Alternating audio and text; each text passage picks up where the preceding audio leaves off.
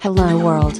Replicant FM is a podcast by Kantaro and Omami, talking about various topics towards the universe and the future. It's time to talk. いいですかね。はい。みんな大丈夫ですかオッケー。はい。えー、今日は9月の21日土曜日、えー昼下がりになりますね。そろそろ夕方になるかな、みたいな。今4時か。っていうとこですね。はい。で、えー今日はですね、第8回、小部ヶ原高原トレイルランというのに参加してですね。で、えー今、場所としては、栃木県鹿沼市にいるというところです。で、えーこのトレイルランですね、あの、まあ、結構前のエピソードとかで、あの、お話ししたかもしれないですけど、まあ、栃木に人をクラブっていう、あの、まあ、仲間たちがいて、で、その仲間たちと今日は、えー走り、まあ、プラス、水木さんも、上尾から参戦しっていう、まあ、というところですね。まさにそのトレイルランのレース、走り終わって、えーお風呂に入って、で、ご飯も食べて、で、今、ゆうやの家でですね、えー収録をしていますというような状況になっています。まあ、ゆうやはあの、えーエピソード5ですね。行こうみんなでワークマンっていうタイトルのエピソードがあるんですけど、まあ、そこに出てくれた、まあ、ゆうやと、あとは、まあ、ちょっとこれから紹介していこうと思うんですけど、えー、人クラブのメンバー。まあ、そして、横に、みんな大好き、あげおで、あげあげ、みずきさんがいるというような感じになってます。はい。じゃあ今日は、よろしくお願いします。よろしくお願いします。お願いします。で、えーっと、まあ、まず、 確かに体育会系感が、 全然普通にあの、マイク持って喋ってもらってていいから全員緊張してるからね。 いや、全然緊張してないし。でもまあ、あの、マイクをしっかり持っていただければと思います。はい。じゃあまず、軽く自己紹介をね、してもらった方がいいかもしれないですね。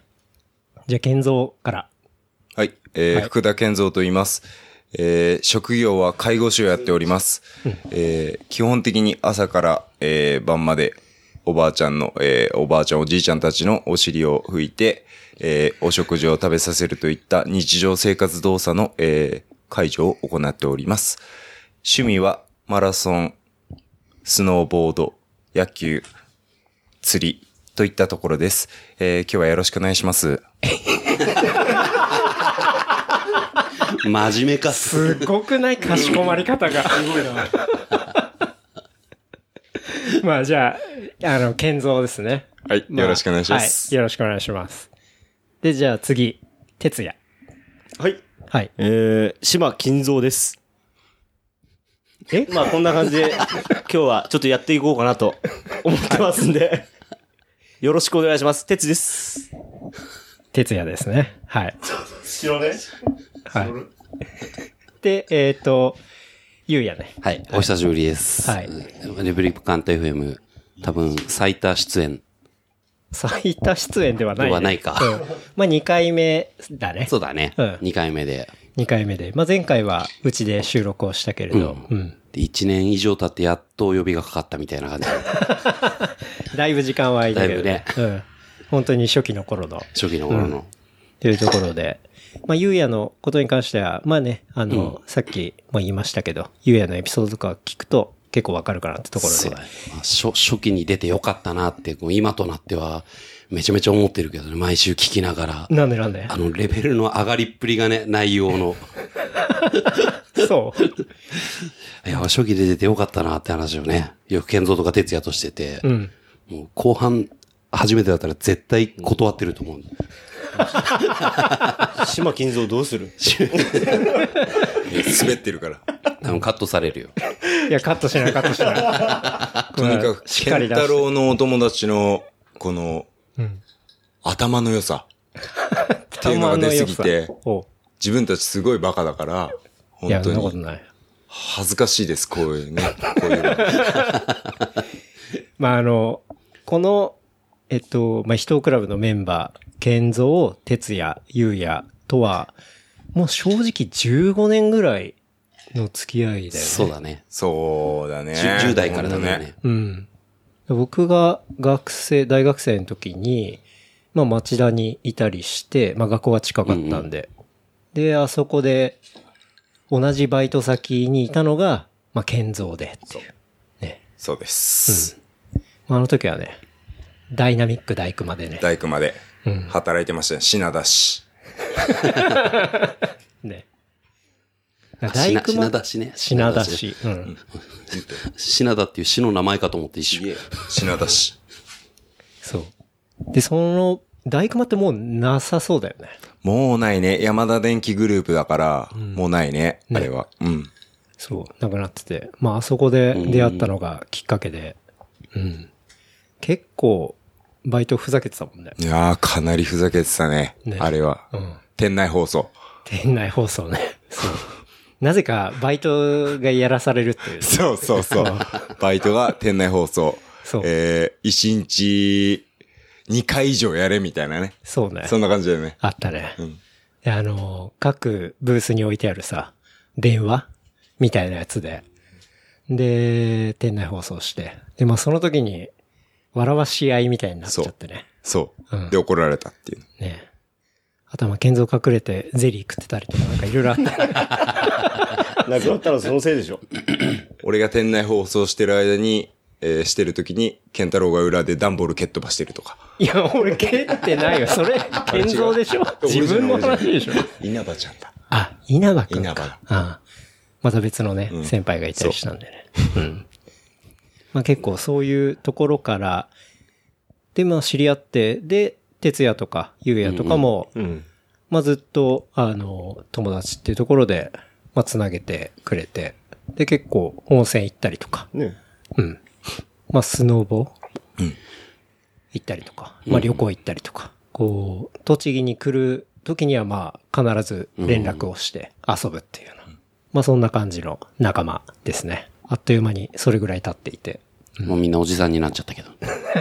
いいよね。こう、おじさんになっても付き合えるわね。まあね、そうね。うんそれはそうだと思うね。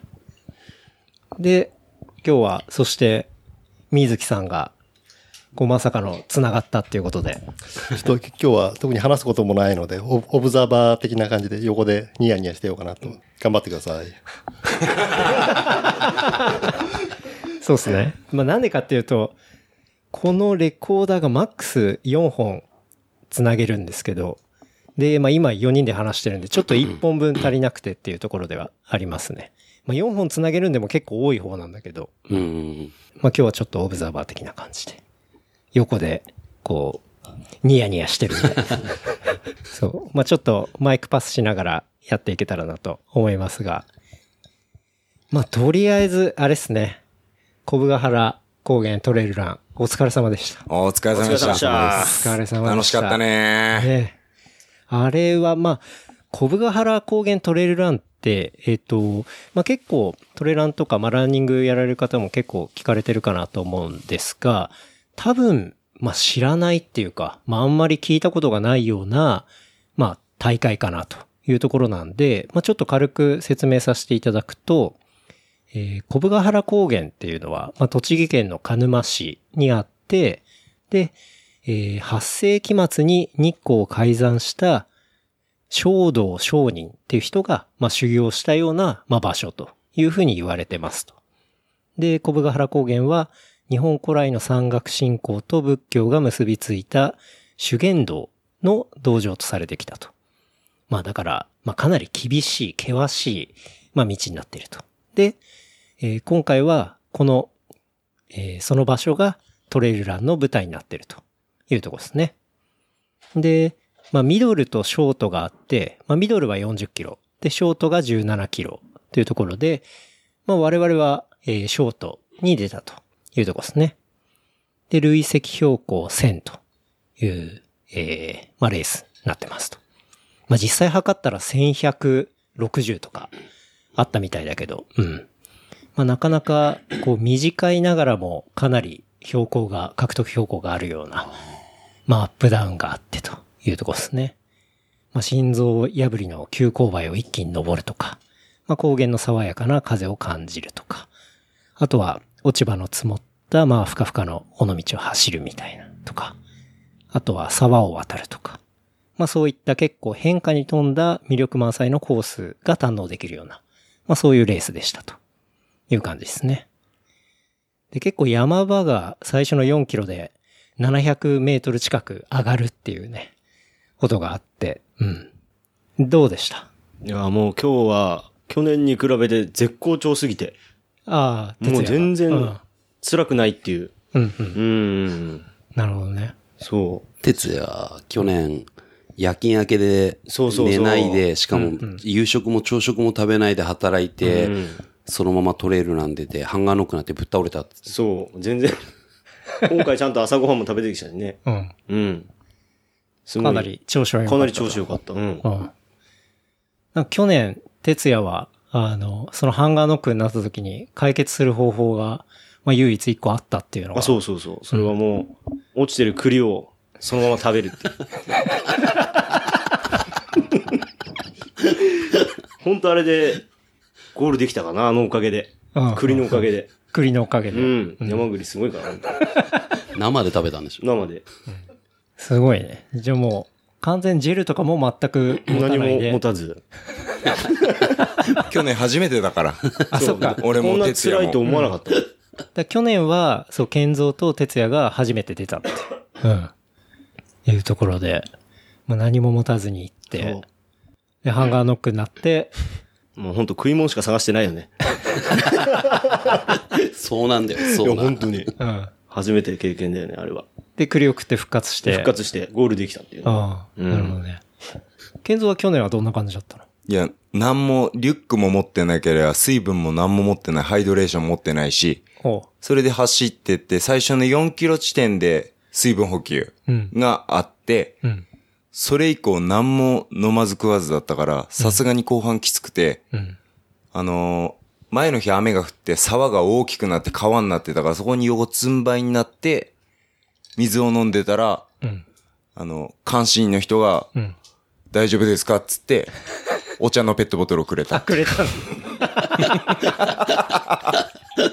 本当に、基本的に全然準備をしなかったというか何も考えてなかっああ。え、それ二人にとってはトレランは初めてだったた。ってこと初。初トレ。初ですね。マジか。ああは、俺さ、今回走って、で、俺もトレラン今回の大会っていうのが2回目なのね。うんで、前はスリーピークス八ヶ岳トレイルっていうのが走ったんだけど、それから比べて今回のでめちゃくちゃハードだった気がしていて、俺多分初めてこの小部ヶ原高原トレイルランをトレランのレースとして走ったら、多分ね、俺やってなかったと思うんだよね。 本当に。そういうレベル感で、あの、やっぱ最初のアップとか、あとまあ途中の登りとか、結構衝撃受けたね。まあ、基本俺らほんと行き当たりばったりで、うん。事前に調べるとか事前準備を全くしない。エントリー時間すら分かってなかったそも、うんね。エントリー時間全然分かってない。 本当何のためにスマホ持ってんだろうって思ったけ ど。うん。格好だけ。そうね。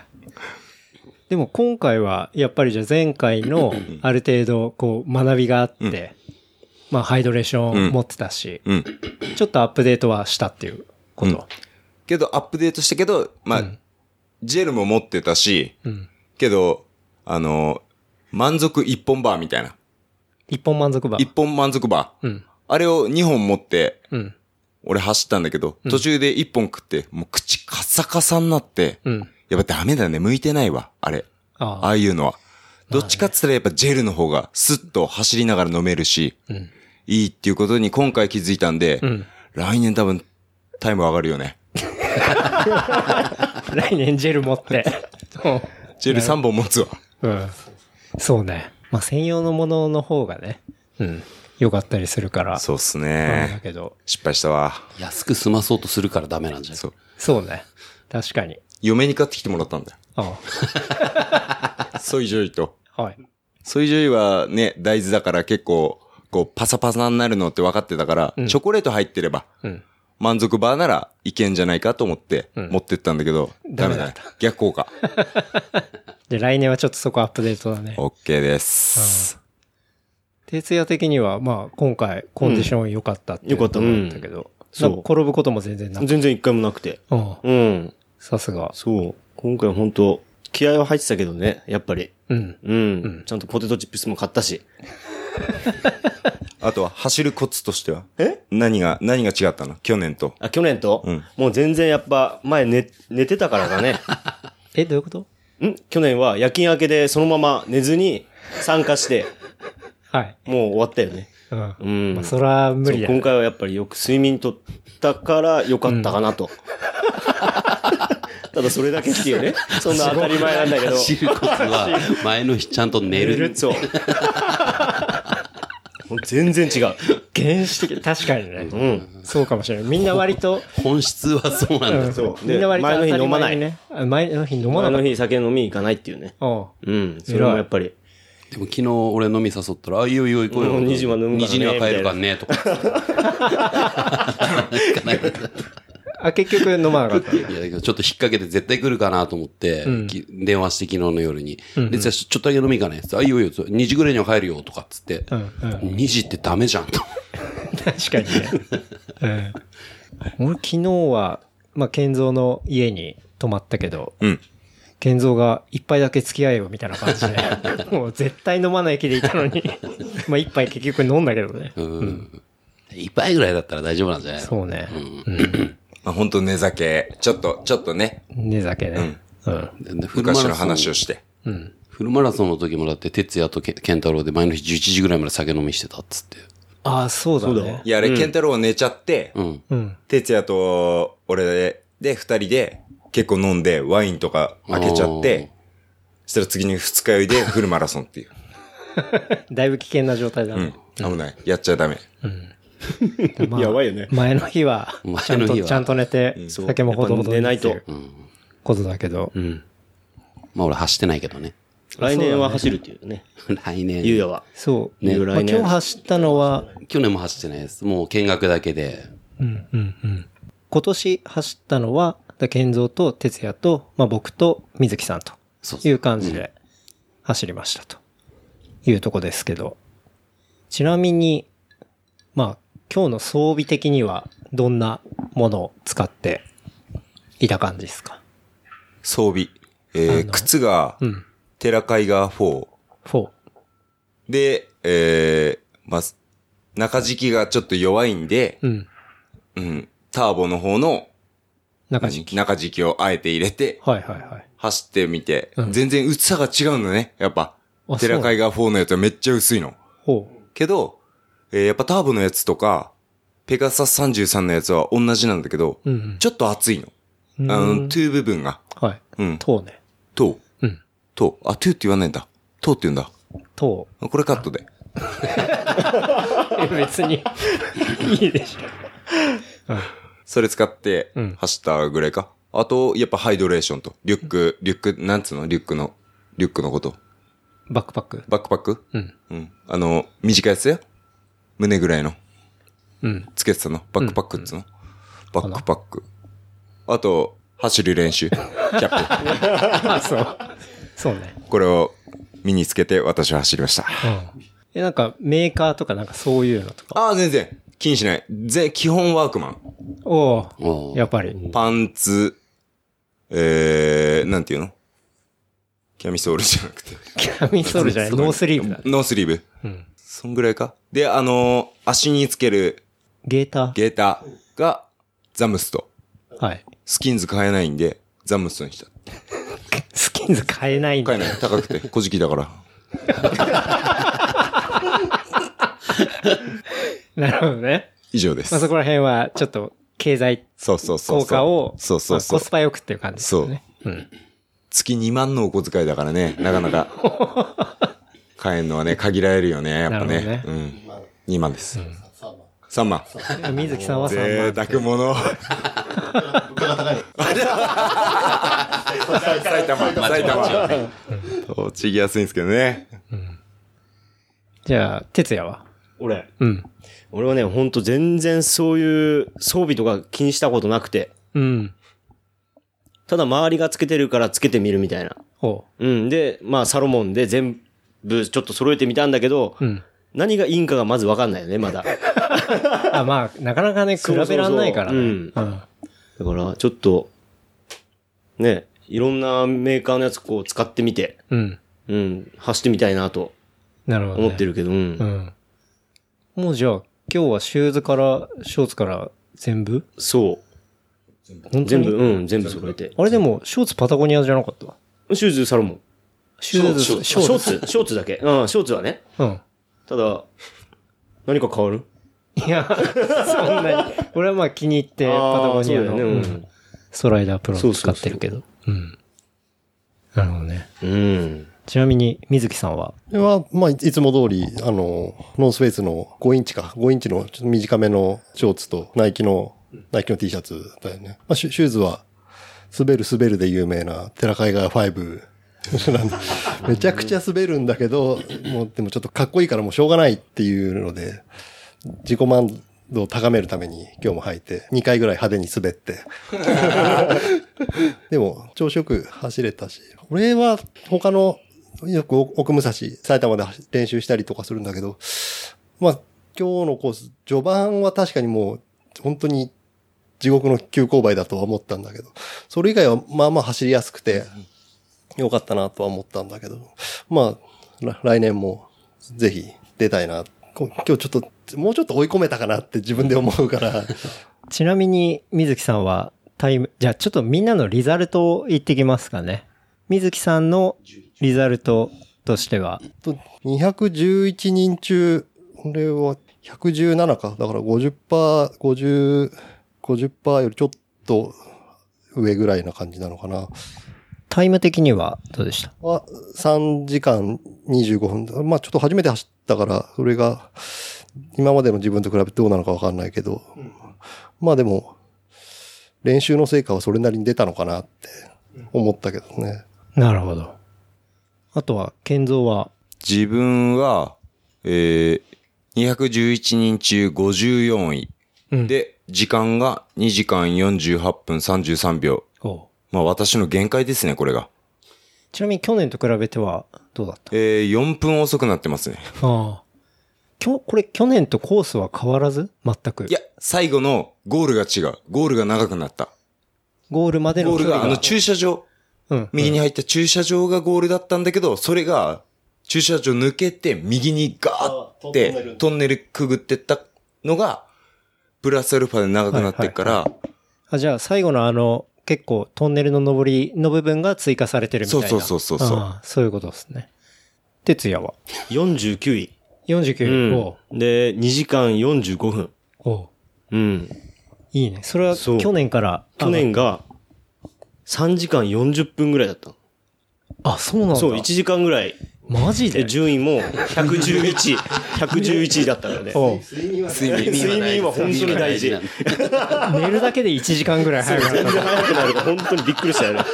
今日俺証明したからと。間違いない。た。うん。まあ前回は不眠でそう行ったけど、ダメ。まあ今日はちゃんと寝ていったらそ1時間1時間短くなって。短くなってね、うん本当びっくりしたよね。まあやっぱ寝るしかないね。うん、寝ることだよね、本当。え 重要だよね、ほんとん。酒飲まない、寝るっていうのがね。そうね。来年は10時間ぐらい寝て あと30分ぐらいちょっと縮めようかなと。ケンタロウはすごかったなすごかっどうぞ。あそうですね。僕は、えっ、と、211人中24位。で、すた。ごすごい。い。タイムが2時間25分。すごい。なんか211人中24位だと、まあ上から11%ぐらいっていうんで、まあ割と、あの、頑張ったかな、みたいいや、な。めっちゃ頑張ったよ。うん最初スタート、最初の山に入るときに3位だったからね。俺見てたんだよ。あいつ3位だって。今日、でも211人中って言ってるけど、スタートの時点で250人ぐらいいるって言ってたから多分、よあーそうそうそうそう40人は途中でリタイアしてるんだよね。なるほど。多分あの最最初のあの急勾配抜けて、エイドのとこで、そうだ。そうそうそう。け結構な数がリタイア、だから6人に1人はリタイアしてるっていう。ゆうやが給水上ね。うん。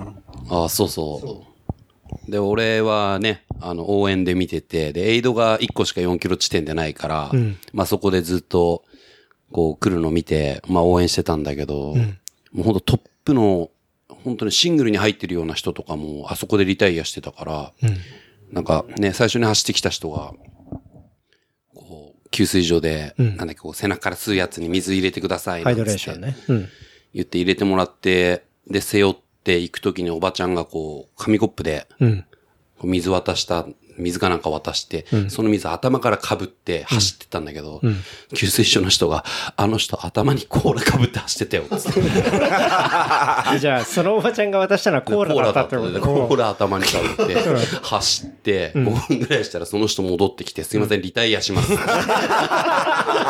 なんか、コーラがいけなかったのか。いや、そりゃそうでしょ。ベトベトのま ま。しかもさ、あそこのエイドって、もう超辛い坂上がった後だよ。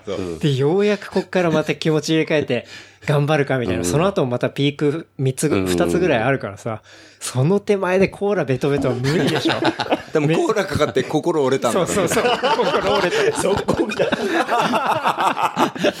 そのおばちゃん悪いやつだね、本当絶に対。あそこでコーラ渡すチョイスもどうなのやって。あまあけど走ってる人からしたらさエネルギー的にーは。そうそう。でだろもうけカどロリーがあるかうんら、それはありがたい場合あんだけど、でも、かけた人もかけた人でさ、色見ろやって話だよね。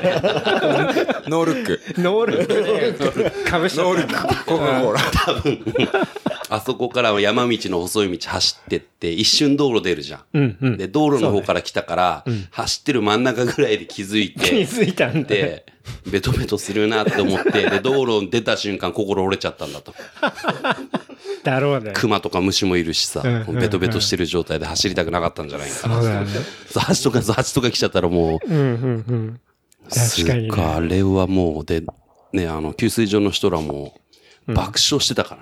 それコーラかぶった人、リ タえそのイアしたコよ。ーコーラ渡したおばさんも爆笑してた の。爆笑してた。ええやつだなの。めちゃくちゃ悪いやつ。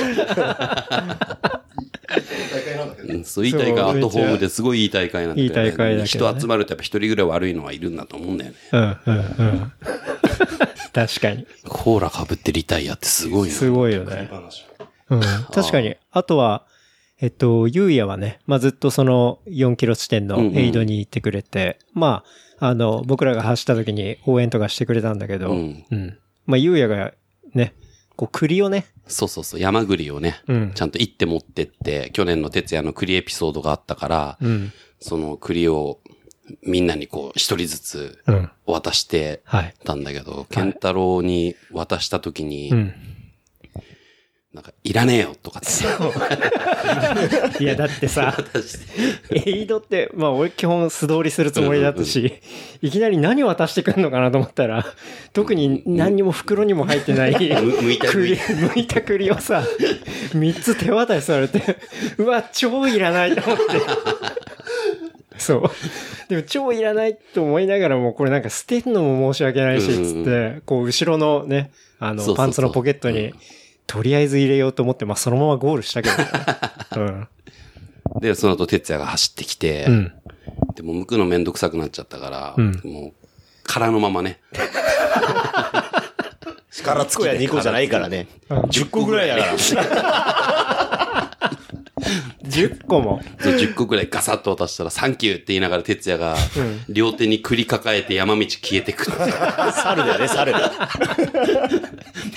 それ見て、ヘイドの人らが、だいぶ爆笑してて、やっぱ爆笑だったんだ。あまあ、そんなこんなで、んちょっと、で、まあ、また時間あったから、向いてたら、健三来たかはらい、健三にまた栗渡したら、持って見た瞬間、く健三が栗を山に投げるっていう。あ速攻、もういすぐいらないって判断したんだ。 そ即だね。即ね。そこ判断早かったんだ。判断早かった。あれ、正解だと思 う。で、あれ、栗なくなっちゃって、で、水木さん待ってて、で、水木さん来た時、あ、やべえな、栗ない何もあげようと思ったら、まあ、ちょ彼女と二人で応援行ったんだけど、彼女がチョコあるよって。うん。あ、じゃあチョコ渡そうと思って、こう、ミスさん来てチョコ渡した時に気がついたんだけど、あの、カカオ76%の全然ないチョコ。最悪。一応あれじゃない意地悪。 糖質が上がらないやつ。渡した時に気がついたら、俺も家で昨日食べた甘くないやつだと思って。相性もうほんと土みたいなやつそうそうそう。しでかも、い水木さんなんつうの嬉しくないって言ったの。や 水木さん優しいから、ちょっと、美味しくなさそうな顔でありがと う美味しい。水木さんそれもらった時どうだったんですかいや口に入れるまで、なんていうの、普通のチョコかなと思ったんだけど、なんか入れたら、なんかパッサーっとして て。これ、これに苦いやつだと思って。しかも水飲んだ、そうそうそう。水飲んだ後だった。そうそうそう。もう、じゃあ、じゃあ行くかっていうところでわ渡されて。俺は結構、えエイドでゆっくりしたんだけど、バナナ食べたり、あの、子供に山の写真送ったりとかしてたんだけど、なんか、なんかまあそしたらなんか、そんな恥ずかしいし、なんか自撮りしてるところとか、なんか見られてて、行くんかなと思ったらよ。余裕ありますね、みたいなこと言 われて。ああそこで、あそこでそのまま行きゃあと10人ぐらい抜けたような気がするね。間違いないです。間違いないです。それは間違いない。えじゃあ結構水木さんはもうフルサービス受けて、うん、飲んで食ってバしたナっナて4ことつぐらい食でべすてねました。なるほど。まあそのエイド過ぎて、ね。まあなんか、登り切ったら終わりかなと思いきや、また、こう、登りがあったりしましたね。心折れたね、あれはね。うんなかそうなですね。か、 8キロ、8キロ地点ですね。ちょうど4キロ、8キロ、11キロあたりにピークがあって、まあそこの登りっていうのが、まあゆるっと登りじゃなくて本当に急勾配っていうかね、うん。そういう感じだったんで、なかなか大変でしたけど、うん。まあでも下りとかはすごい気持ちよかったけどね。そうだね。下りは気持ちかったね。うん。で、結構下りの途中で沢を渡ったりとかさ、差はね、あったね。うん3つぐらいあったか、全部で。そうね、うん。なんか、これは、まあレースってその前の3ピークスしか出てないからあれなんだけど、その時は沢渡りってなくて、まあ今回初めて沢がね、渡るコースで、なんか面白かったけどね。うん。去年は川になってたから。前の日とか雨雨降って、すんごい川になってたから、ん本当に川を5歩ぐらいバシャバシャバシャバシャって渡る感じで、うん。全員靴びちょびちょが普通って感じだったから、だおうから今年は全部、全然靴濡れずに、確かに。うん、行けたから。水飲めなかったでしょ四つん這いで。四つん這いで飲めなかったね。いや、ハイドレーションあるから。いらない。確かに今年はね、水がそんなにそう、前日の夜さ、うんまあやっぱ、健三の家泊まって、まあ去年どうだったみたいな話聞いたら、結構ね、川がすごかったって話があって。でもまあ今日行ってみたら、案外ね、水はなくて、うん。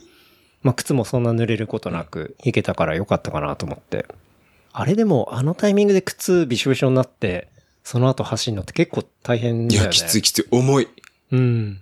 で、なんか滑りが増すそんな気がしたんだよね、前。まあ靴の中では滑ったりとかするかもね。だから大木が倒れてたの分かったうん。今日めちゃめちゃいろいろ倒れてたね。で、一番でかいさ、でかい木が倒れてんのなかった一あ箇ったあ所。った、あったあった。で序盤というか、前半の方。そうです、そうです。で、下くぐるにもくぐれない。上飛び越えるしかない。で、みんな右足なり左の足を、その大木の上に乗せんすよね。うん。それでスルンって滑ったの、去年は。はいはいはいで、みんな転倒してたの。うん。けど今年は、見てる感じ、そこで転倒してる人はいなかったから。うん。うん。確かにね。だからやっぱ濡れはあるんだろうね。うん。うん。靴の濡れか、その木の濡れか。はいはいはい。濡れね。濡れは 怖い。濡れ。濡れ。濡れは怖い。はい。なんか、転んでる話でいくと、なんか健三の目の 前で。ああ、そうそうそうそうそうそうそう。その、なんだっけ、給給水所ポイントの、エイドのてエイドの手前の下り坂、うん。時に、いや、ものすごいスピードで、俺の右から、えー、下ってく、全身赤の、おじ、お兄さんがいて、うん。で、もう早すぎて、自分の横を通り過ぎるときに、うわ、忍者みたいですねって言ったら、ニヤッとしながら俺の方を見て、うん。そのまま走り去ってったと思ったら、うん。 5メートルぐらい行ったとこで足滑らして頭から岩に顔面打ちつけ て、で、左側にはけて、お腹を押さえながら、俺に会釈するっていう。忍者か。で、一応俺が、大丈夫ですかって言ったら、その、無言だよね。もう多分、悶絶だったんだろうね、そうね本当に。もう、うん痛そうだ。息もできないみたいな感じだそったうそうそう、本当かわいそうだった、あの時は。早く行ってくれと思っただろうね。うん。っていうか、忍者みたいですねってどういう声のかけ方 いやもう、裏から来た時すっごい、あの、熊鈴とう、んスタッサッサッっていう音が聞こえて、ああものすごいスピードだと思ったから、俺も道譲って、裏を振り返ったら、その忍者みたいな人がいたから。に見えたんだうああ赤忍者。赤忍者。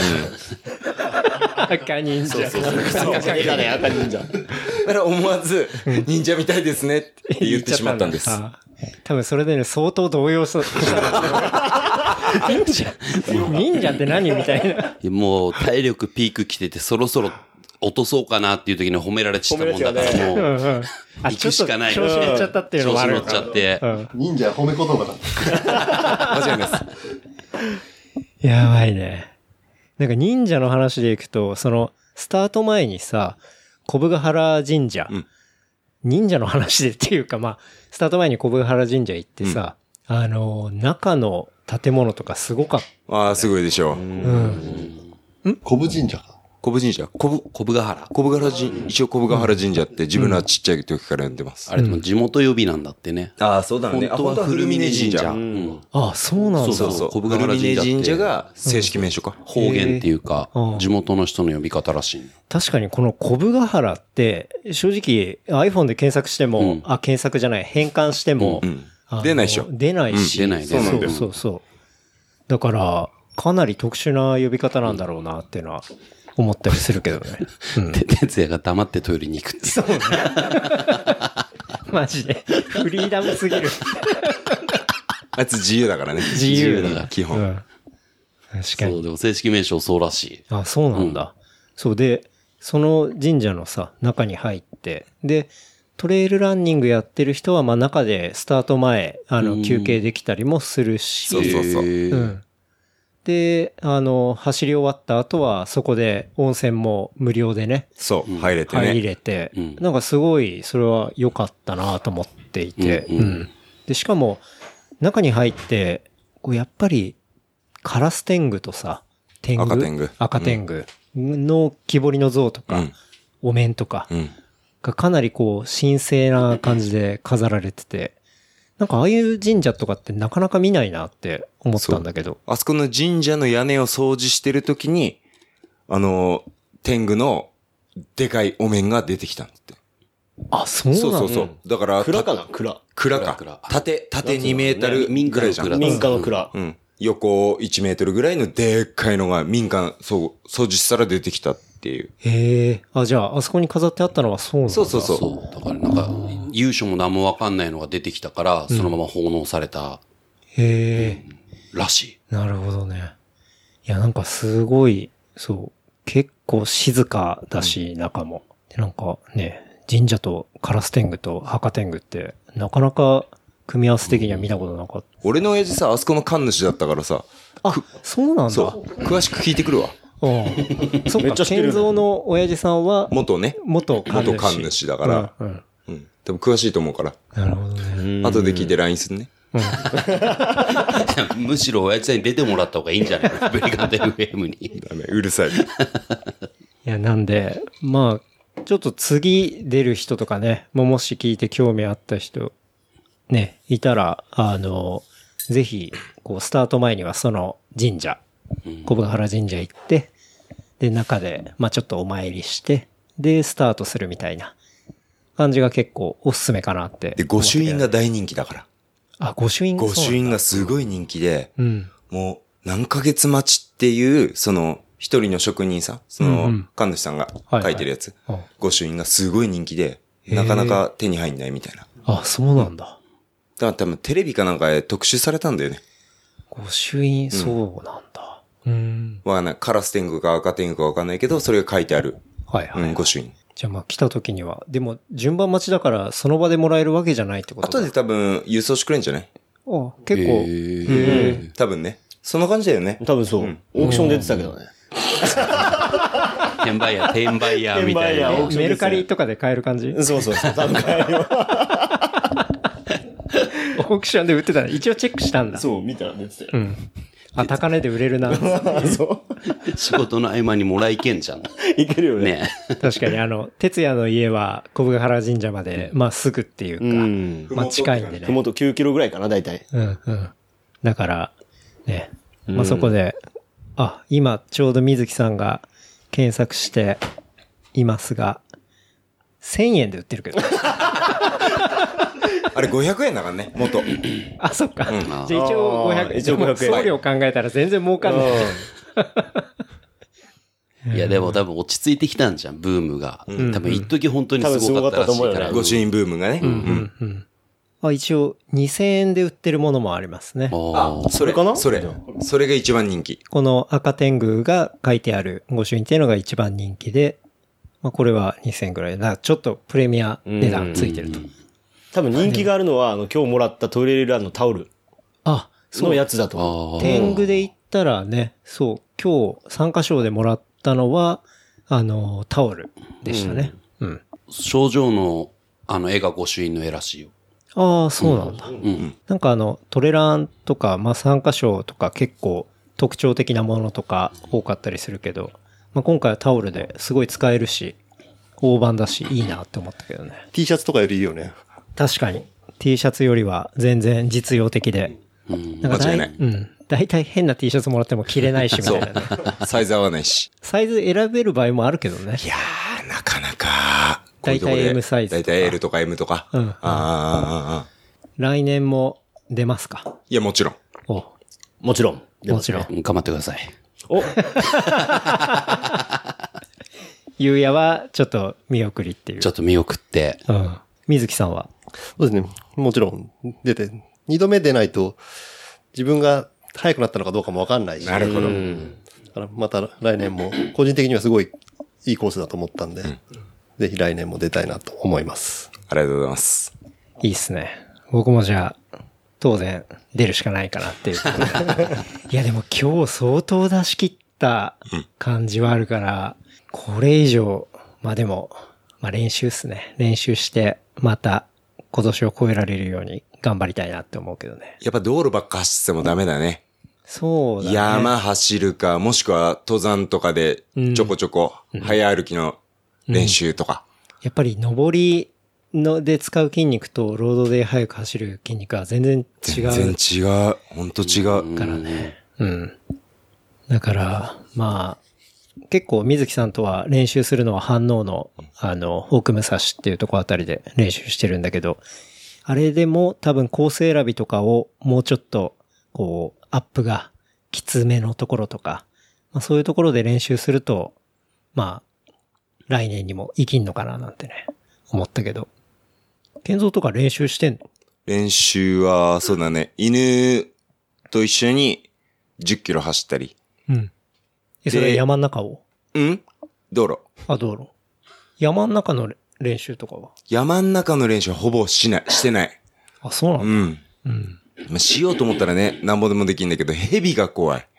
ヘビ蛇。あマムシがいるんですよね。あ ーとにかくマムシが嫌いだから。あ。うん。うん。ダメヘビが嫌い。へヘビ、ヘビ、本当ダメだもんね、現像ね。今日みたいに、あの、みんながバーって走ってればヘビも吐けるけど、ん多分一人で走ったら、いや、やられんね。やられる。足。ああ。うん、噛まれて。確かにね。ね。そればっかりは防ぎそれだけは嫌よなうがないから、ね。そうそうそう。んまあ、例えば熊に会ったりとか、それもあるし。そうね。なんか今回、熊鈴がね、そう。マストでそう。必見品だったんで。基本つけなさいみたいうなね。ん。みんなチリンチリン言わしながらね。言ってた感じで。俺と哲也は忘れたけどね。っていう本か当、だよね。あれだね、なんかそういう必携品必ず持ってましょうみたいなの書いてあるけど、うん。ゴールした後にチェックとか一切なかったね。一切ない。ね。一切ない。でもあれつけてないとなんか後ろから来たのがわかんないから、うん結構迷惑かもね。つけ、確かにつけてないと。確かに。ああ、来たのがわかんないからなる、ほどねうんそのままずっと走ってる人もいるじゃん。うん。うん。確かに。まあ、声かけるとか、そういうことになっちゃうしね。そううん。俺一応熊鈴買って、あの、つけてたけど、こう消音機能がある熊鈴で、要はあの、持ち運ぶの時ってうるさいじゃん。だから、カチってやると、鈴が鳴らないようになる。へような熊鈴を買って。袋から出すと、なるっていう感じでしょ袋、網、網のネットの。違ういや、違くて、なんあか違うのかカチってそう、引っ張るあ、引っと、張ん、あ、引っ張んだ。そう。な引るほどっ張ると、なんかロックされて、それが鳴らないっていうタイプの鈴だったんだけど、うーん。もう一回も鳴らさずに終わったね。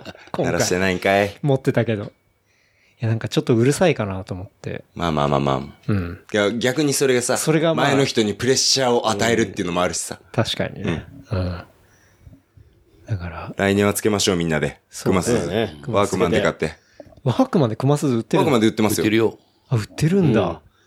何でも売ってるね、ワークマン。もう、ね、まあ、ワークマンといえばね、この間俺、にわかワークマン話を前回したけど、今日は、うん。ワークマンマスターの哲也が、そうだうね。ん来てくれてるから、うん。もう、なんでもワークマンだよね、本当そうだよね。徹夜といえばワークマンっていう感じで、まあ、よく、まあ僕がこの栃木に遊びに来るときに、じゃあキャンプ行こうとか、じゃあなんかしようっていう時に、まあ朝集合の場合は必ずその前に、徹夜はワークマンに寄ってから 行くとそいうようなね。う。そうそうそう。まあそういうルーチンを組むぐらい、まあワークマン好きっていうことなんだけど、本当に何でもある。なんでもあるよ。うんう。ん。お酒とか飲み行くときも絶対こぼして服とか汚すでしょ。だから俺はそれでワークマン行って、うんワークマンスタイルで行くのがマジベスト。ああ、うん。酒飲み行く前に服を買うんだ、ワークマン。ワークマンで買って、まあ、あったらカッパ着てくよって。カッパ着るんだ。カッパは着ないけ ど。やっけでしょそう、やっけやっけ。やっけね。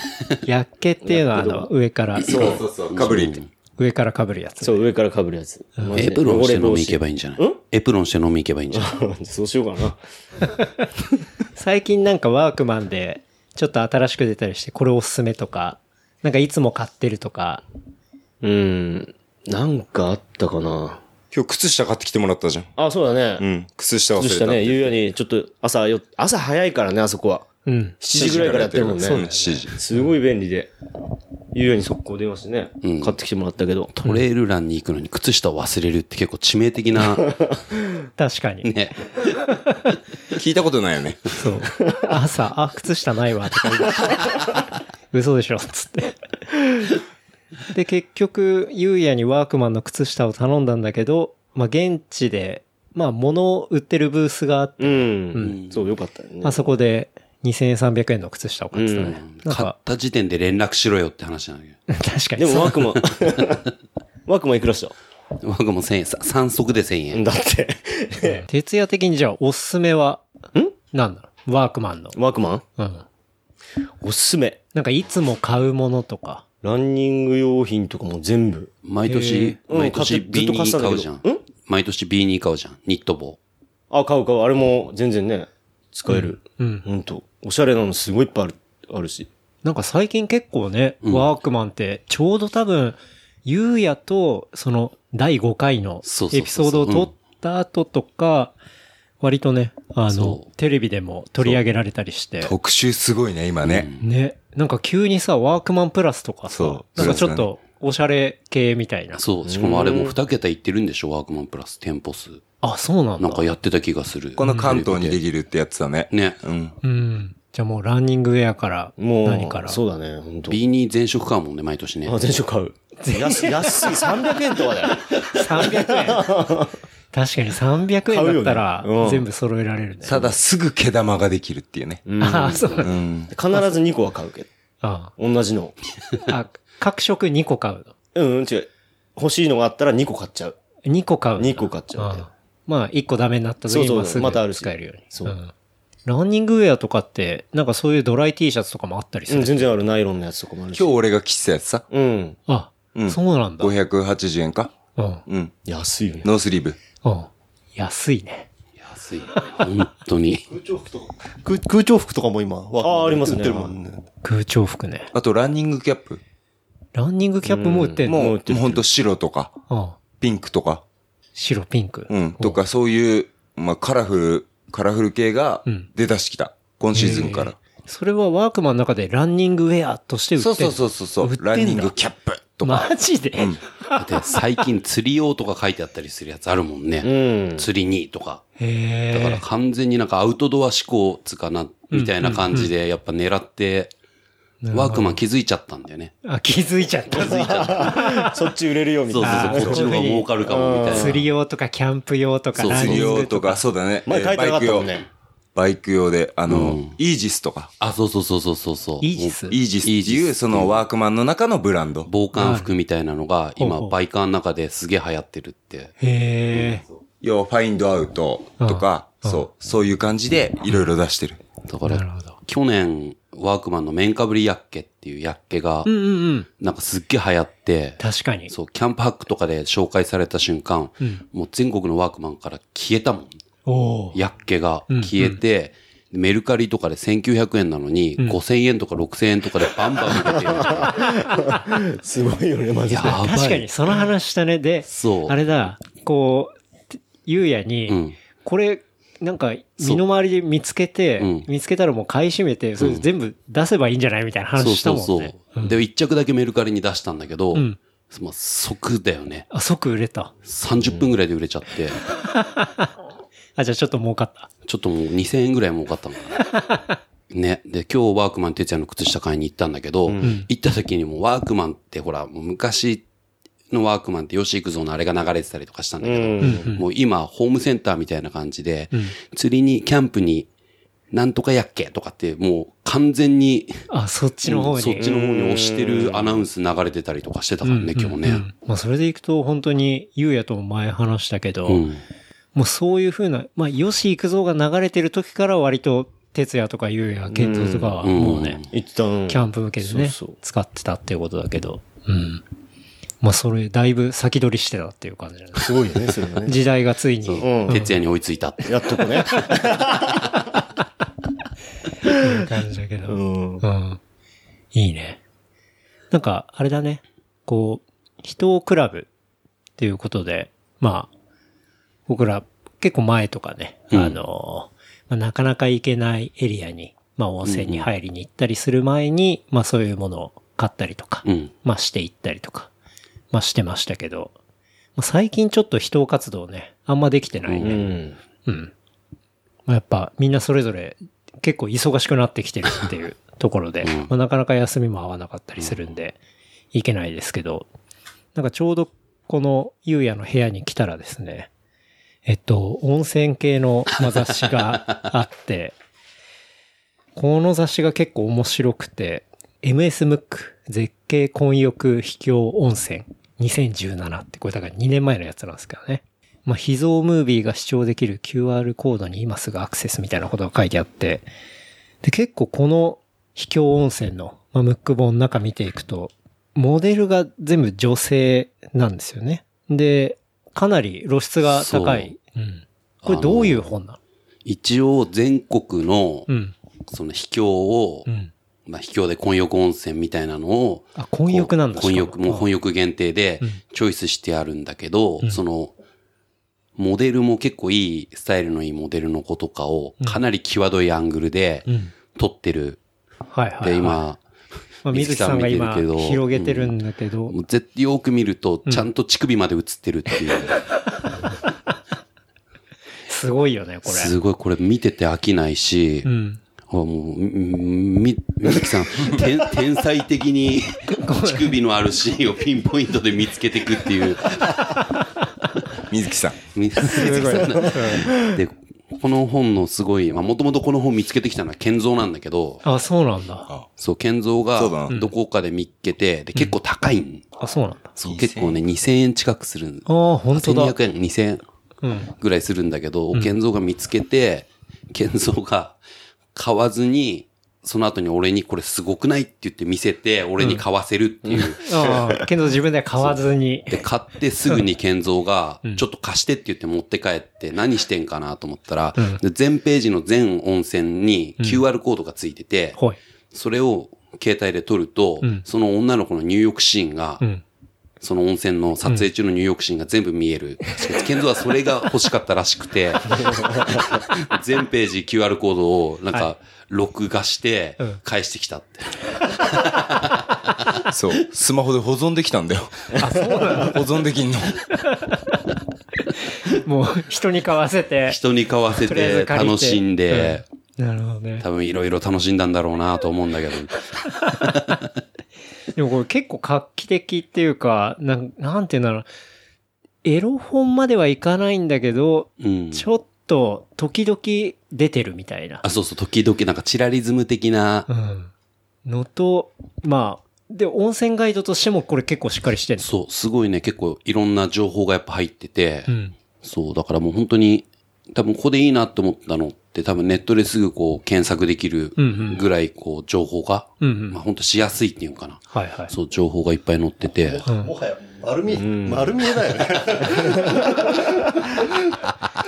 けどこれ見て、群馬の燕温泉とか行そうったそんうだそうよ。そう、ぐあの新潟、新潟そのう燕温泉はこれで新潟見かっけていったの。 うん あ、そうなんだ。そう。あの、えっと、聞いてる方に説明すると、まあ、燕温泉っていう、うんまあ、その新潟の温泉に、まあ、今度ここ行こうみたいな話になって、まあ、うん行ったことがあったんですけど、うんうんそれの元ネタっていうか、そうそうそネタう元は、このムこッのク本だったっブてッいクうで。。だから決して、そう、燕温泉に関してはスッチーじゃなくてこの本うんうん。が情報源だったっていう。なるほどうねん。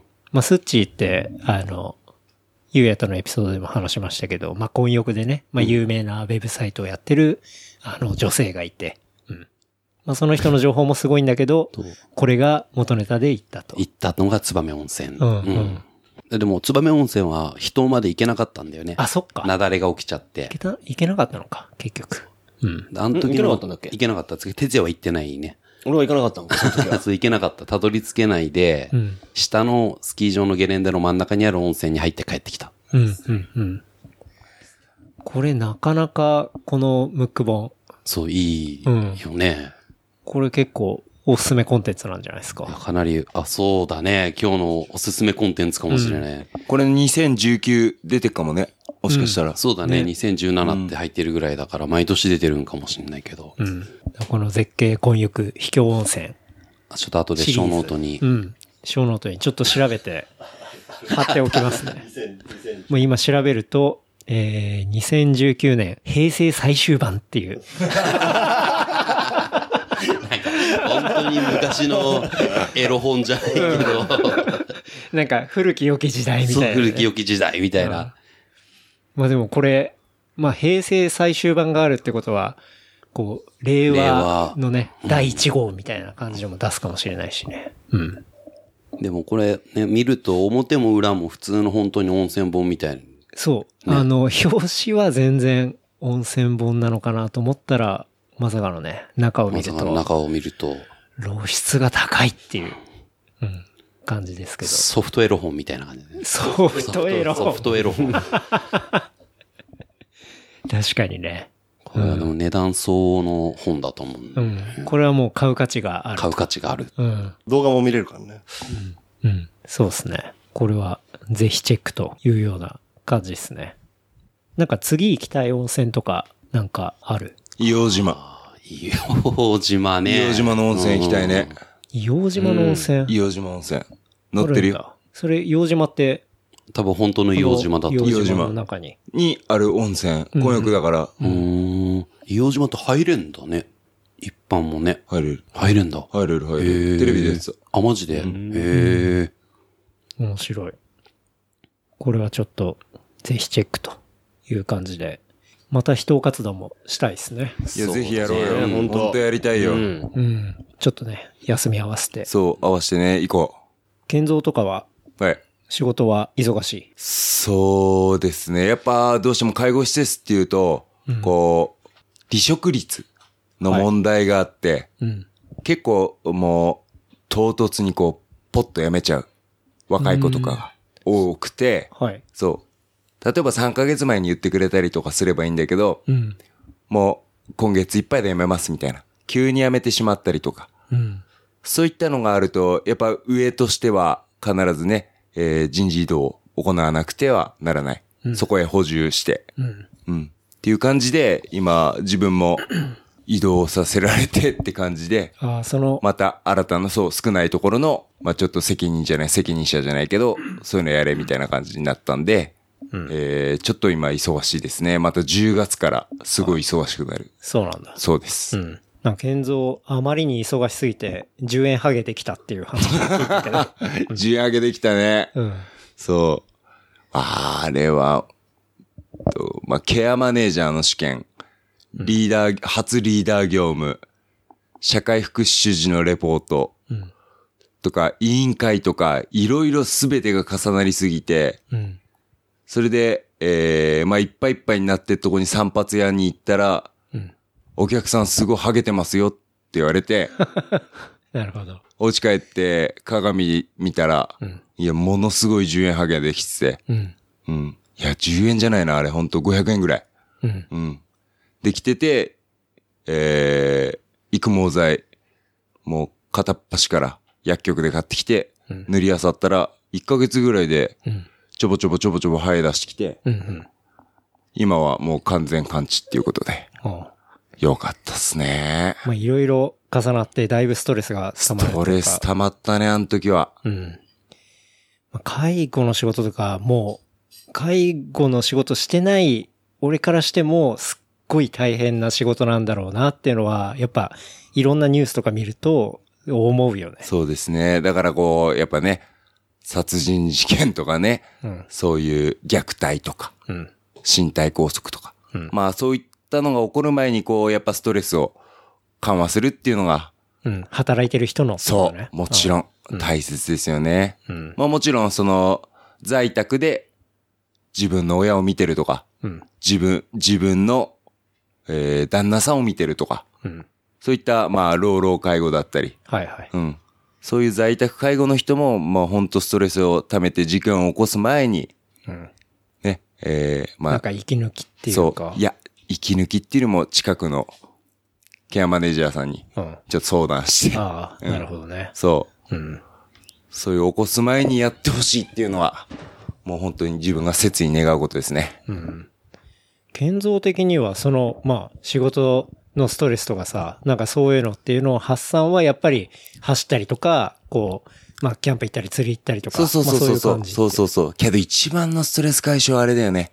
本当にボクシングジム行って、スパーリングする。ああ、そうね。建造は、まあ、もともとあった時には、まあ、学生の時で、こう、プロボクサーだったもんね。そうだね。あの時やってたね。うん。ねだから、それで試合にも結構見に行ったそうじゃんし。。それで、ゆうやとかてつやと知り合ったんじゃねそうそうそう。そうだうん。ね。だから本当に、あの、後楽園のさ、そう、コレグホールでね、ねよくやらせてもらったよ。うん。で、やっぱりあの、知り合いっていうか友達のボクシングの試合見るって、めちゃめちゃ盛り上がる。盛り上がるよね。うん。ね、すごい楽しかったよね。もうね、応援、熱入りすぎちゃってね。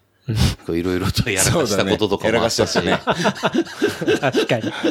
なんかね、栃木周りの応援がえぐいんだよね。そうね。 うん。ほんとストレートだから。そうそうそうそう。本当にうん俺も、旗から見ててマジかよって思ったけど、あの時は何言ったのあの時は、うんなかなかちょっと言えないちょねっ。とうね、んしょぼしょちょっとぼ、ねしょばしょばってやろう。ちょっとモザイク入れてもらえばそうだいいんだけねど。。 P 入る感じになっちゃうけ ?B ど。だね、本当に。建造ラッシュで、こう相手追い詰めた時に興奮しちゃってね、みんなが、コール始まっちゃって、いや、それやると、もう他の客からしたら俺だからね。うん。うん。福田健三っていうのがクズだってなるから。やめて。もう、もうでもだから、今そういうプロの時代は終わって、うんそうそうまあそう一。旦引退っていう引形で退。完全引退して。うんけど、やっぱり、えっと、西か、宇都宮にうん、あの、ボクシングの体育館があって、はいはい。そこで、まあ、決まった曜日に行って、500円払うと、スパーリングとか、はいはい。サンドバッグとうか、んうん。 500円でやらせてもらえるんで、えそれめちゃくちゃ。だから、哲也、キックボクサーだから、哲也と一緒に行って、ボクシングやるとか。えなるほどね。すごい楽しい。あでも必ず鼻血すごいけどね。現あ状鼻血出るまでやるの。もう、フルだから。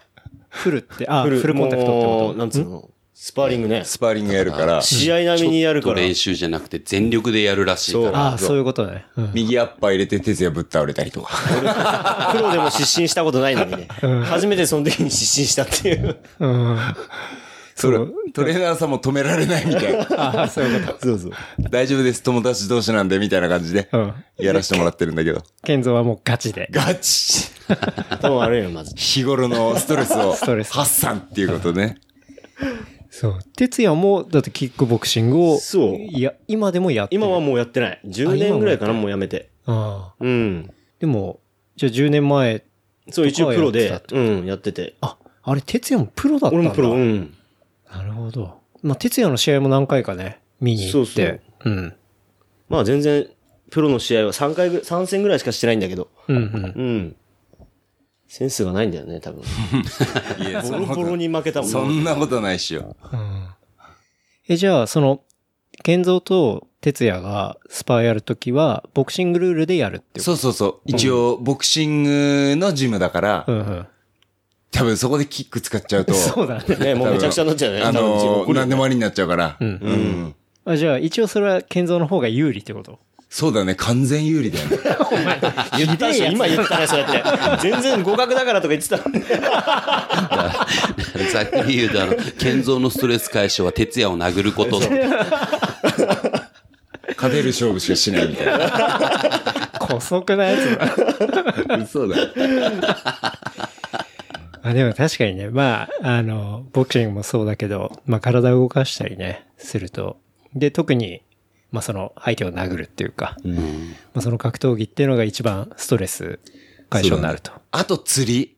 もう釣り今、うなぎ釣りにハマってて、うなぎ釣りうなぎ釣り。あうなぎを川で釣って、うんで、まあ、徹夜だったり、夕夜だったりにうん、食べなって言って、あ渡すんだけど、なぎ美味しかったでしょ。うん美味しかったよ。美味しかったね、あれはね。ここら辺のね、川は、栃木の川なんで、本当はやっぱ泥抜き1週間ぐらい、ああ目安として、やった方がいいってうん、まあでも綺麗っていうか。言われてる。るけど、すもう、即戦力だよね。すぐさばいて食べちゃう。あ美味しいんだ。うん。 うん。だからこの間もね、哲也と俺の友達と3人で、この川に安月、はい。うん、森を持って、うん。うん、眼鏡をつけて、うん。も、夜の川に潜って、うんうん。うん、うなぎを刺すっていうことをやったんだけど、安ってのは、えっと、こう、させるやつだ、あね。そのも森スペアフィッシングってことだね。森うん。で、よ、夜やるんだしかも夜、夜、80センチぐらい。うん。まあ、哲也がうなぎついたんで、うん。サイズ言ってよ。うんとね、サイズあれは、86? う86。ん。うのん。でかいね。もう全然あの、親指でこう、測っても回んないっていうね。指で測っ、なんつうの親指と人差し指親指と中指でも、中指。全然、中指。うん、全然回らなかった。ええあれはじゃあかなり巨大な。そうっす。で、味、大味なんかなと思ったら全然もう閉まってて。うん。すげえうまかった。えなんか次の日バーベキューで、えうん。哲也の知り合いとやるので、その、取った86センチのうなぎと、スーパーで高級うなぎっていうのを買って、うんあの、食い比べをしたんだって。うん。えで、子供とかもいたんだけど、んもう全員一致で、えうん。その天然物、ああ、ちゃんとね。全然全然美味しいっつって、おお買ったのはもう泥臭くて逆に食えなかった。ー。あ、そうなんだ。買ったやつが。うんええ。そう感じるぐらい全然臭くなくてさ。うんへえ。すごいね。釣り、結構、三人ともよくやるもんね。そうだね。好きだね。やっぱメインが違うけどね、みんそう、な。今みんなちょっと行くところがば、みんなもともと渓流とか、うん。渓流でヤマメ、イワナ。岩ナがメインで、次はみんなでこうバス釣りで勝負するとかうん。のをやってたんだけど、最近おのおのこう好きな方向に走り出しちゃって、えええ、じゃあ、健三は今、ハマってんだ、うなぎ。うなぎ。うんうんで、じゃあ、言うよ。俺が今、磯釣りとサーフって砂浜からヒラメを狙う釣りにちょっとハマってて、はあ、はあはあ、まあ師匠哲也なんだけど、うん。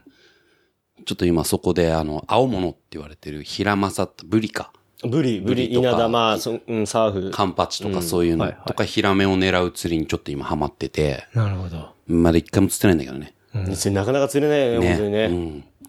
で、最近、ステラを買って、ステラと、竿を、新たに磯用のやつを買って、買ってう、ん。で、彼女に秘密だったけど、バレたっていう。そう、徹夜にばらされるっていう。言っちゃうよね、もうね。うん。哲也は、俺はもうね、海で、ヒラマサ平正。うん、っていう青物をん、ルアーで狙ってるんだけど、全然釣れない。うん。師匠が徹夜で、うん。まあ一回試しに行こうよって、まあ俺の釣りって全部最初から最後まで全部徹夜が師匠なんだけど、はいはい。徹夜がハマって俺に教えてくれて俺がハマるみたいな流れなんだけど、うんやっぱう釣りがすごい上手いから、うん何でもやっぱこう、釣り方とかコツとか教えてくれて、いろいろこうずっと釣らしてくれてたんだけど、磯だけはあんな難しいのか、難しいよねそう、うん去年から哲也に教わってハマって、ん俺一匹も釣れてないんだけど、哲也が釣ってるとこも一回も見たことない。もうね、ここ3年ぐらい釣ってないんだよね。そんなのに知ったかしてね、教えてる。その、平鈴木とはまた違う。また違うんだよねう。ん。うん。平正の方が全然、やばい。引きが違うでしょ引きが違う。へえ。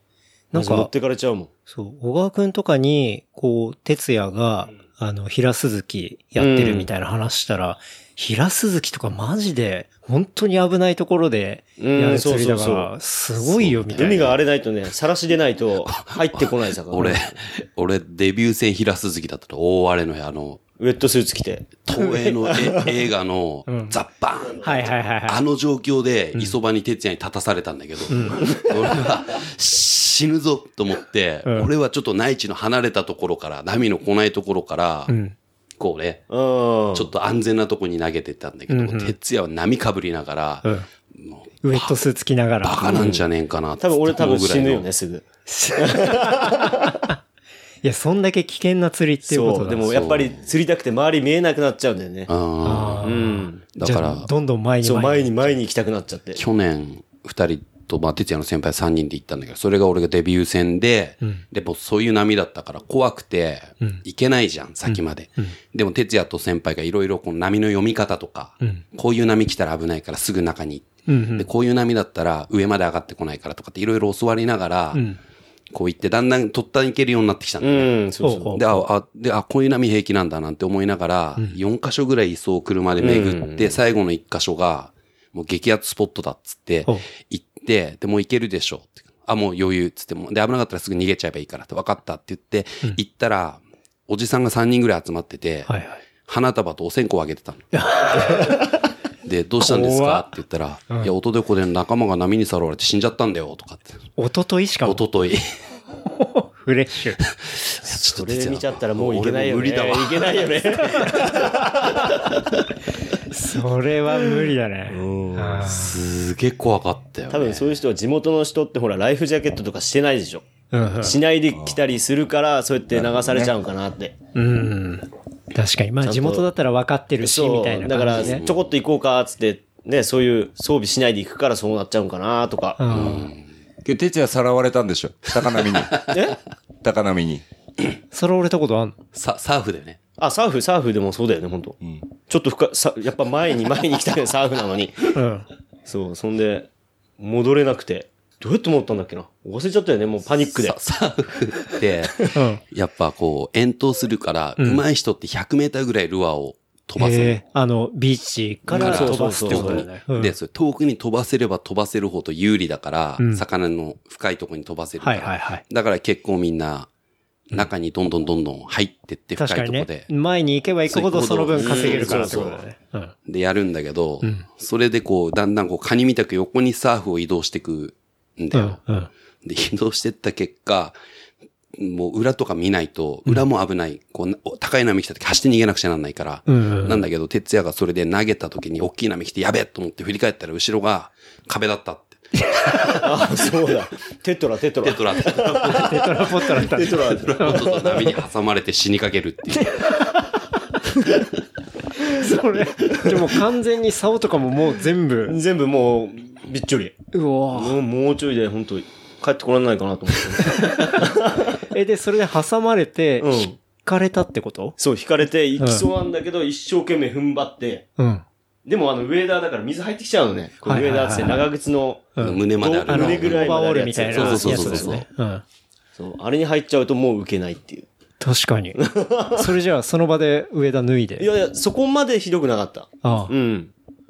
入ったは入ったんだけど、胸ぐらいまで波来た、胸ね。ぐらいで入ったんだけど大丈夫なぐらいっていうのなんかあるんだけど、ギリギリのラインギで。リギリのラインが。うん。で、iPhone ぶっ壊れる。アイ iPhone とかも全部。いやもう命がけでやってるね。ねそうだでよねもまあそんだけ好きだってことうだ。うん。ん、そう。うん。ほんと周り見ない、見えなくなっちゃうからダメだよね。なんかこだわりの道具とかあんのこだわりの道具。そうんああ、もう結構ね、やっぱ平正のトップでやってるんだけど、うん。トップスもなかなかね、そのルアーにこだわりがあって、自分、なんつうんだろうな。こだわりっていうか、ただ高いもんが使ってりゃ釣れんだろみ たいな。まあそれ、あながち間違ってないかもしれない。間違ってないから。全然釣れないっていうね、でもね。あでも釣れないんだうんそう。うん周りはやっぱ1000円、2000円ので釣ってるしね。へ俺と行かないときは釣るよね。あ、そうなんだよね。なんか死んないけど。え。うん。いや、釣り。まあじゃあ今、最初は一緒だったけど、結構もう三者三様変わって。そうだね。けど、ゆうやも一緒に、うんうなぎは行く釣り行っうんて、スポン釣ったじゃん。あ、そう、スポン釣ったの。すっぽんって釣れんのスポンいや、釣れるの。サバが大好物なんだって。ああのースポンって。で、うなぎもサバで釣れるって言って、ほそうまあ試しにね、二人で、う。うん。イオンで買ってきたんさ。そうあの、ドバミミズなんだけど、普段。ドバミミズを餌として使うんだけど、それがなくなっちゃってネタ切れだって言って、イオンで、サバの切り身買ってきて、で、それつけて投げたら、すぐにスッポンが釣れるっていうね。へえ。しかも2匹。すごいよね、それ。すっぽん。で、ちょっとの間、ゆうやのお風呂場でスッポン泥抜きし、つうか、もうちょっと買って、い今このアパートのお風呂場に水張って、スッポンを買ってたんだけど、ほう3日目に彼女に俺とスッポンごと家から追い出されて、なるほど。で、ちょっと実家に持ってって実家の桶でうん。 1週間ぐらい泥抜きして、泥抜き長くないそんなにしなきゃいけないんだ。うん、本来どうなんだろうね。スッポンって泥抜きが必要なのかわかんないけどかまら、あ一応安全を見う。てはいはいはい的な。うん。なるほど。で、俺ん家でスッポン鍋やったみたいな。さばいたんだ。さばいて。さばいたのは哲也哲が、也がどうやってやったんどうやってやったうん。もう全然、どうやってやったっていう。いや、ゆうやが説明した方がうゆまうくやが説そ明うできそうた。なんだよね。どうやってやったってもわかんないあよのね。俺も実家魚屋だから魚さばくのは得意なんだけど、うん。あの、すっぽんって初めてで、うん。やっぱ手順をちゃんと見て、うんまあ最初にね、あの首をドンと切り落としてほう、から解体していくんだけど、はいはい。まあすごい力がもうこんこのぐらいのスッポンだから、このぐらいってね、えっと、この今今の、うんと、40、50、40、40センチぐらいかな。でかいね。うんあだからもう全然力強くてあ。う、ん。さばけない。はあはあ。で、ちょっと一人じゃ無理だなと思ってうん、哲也に電話したらうん、哲也がすぐ来てくれて、じゃあ俺やってみるわって言って、哲也が来てん、ちょっと包丁貸せって言って、うん包丁だけで、甲羅を全部引き剥がすっていう表技に、首切らずに。首切らずに、ザザザザザザザザザザ、ベええレーっつって、で、その後に首をドンと切り落として帰ってくっていう。順序、順序逆じゃない逆じゃ逆なだいよねの。。今思えば逆なんだよね。おい、ちょっと時間ないんだっつって。今から夜勤なんだって言って。早技で。わけわかんねえ。じゃあ、それでさばいて。ささばいて。。何昆布だしそれは、お前の嫁がやったから。そうだ。うん。昆布だしでうん。味付けして、ええ美味しかった。野菜と一緒。美味しかった。美コ味しかラた。、けどね、やっぱコラーゲンがすごいブ。ルンブルン。あれ好き好みあるよ、やっあぱ。うん。あうん。あの確かねにねコーラもね、全部ブルンブルンになっちゃうの。あ。あ、そうなのうん本当に真ん中のちょっとした骨以外はう、ん。骨と爪以外は全部食べられる。へえ。なるほどね。すげえ美味しかった。うん。コーラと身のこう、接地面っていうか、んあそこがすっごいコラーゲンなの。へえ。なんかあの、すっぽんだと、生き地、生き地っていうか、まあ、血飲んだりとかするじゃん。うん。あれはね、あの、調べたんだけど、うんあの、どのネットで見ても、んあの、サルモネラ菌がいるらしいのあの、野生のすっぽんって。ああ、そうなんだ。そう、だから。養殖じゃないからね養殖じゃないかうんうんうんら、絶対飲まないでくださいって、こう、ネットに書いてあって、うん。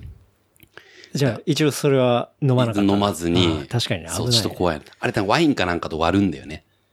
血だけだと固まっちゃうから、そうなんだうんうんうんワインかとか焼酎みたいので割ってうん飲むらしいんだけど、はいはいはい。ちょっとそれをやる度胸は俺は、俺にはなかっ確たかね。に ね。ちょっと。怖いよね。怖いね。命がけで血飲みたくないじゃん。それでね、まあ、お腹壊したりね。そうそうしそうてそもう嫌だも入。ん入院とかになっちゃったら最悪じゃん。そうだね。本来元気が出る食べ物なあ、んそうそうそうそうそう。病気になっちゃう、ね。具合悪くなうんスッポンは去年一番の大物だったかもしれないね。ハイタッチしたもんね、二人で。夜中の川で。あ、それも夜中なんだ。夜夜中夜。のあ川基で本、うなぎとかって、まあ大体、えー日没から、うん、深夜まで釣れる。おーまあ場所によって朝方まで釣れるとか、はいはいはい。地域によって多分地域に違ようっんてだと思うんだけ時ど。間とか行動範囲とか違うんだよ。まあ未だに謎って呼ばれてんだっけうん、そう、うなぎの生態はね。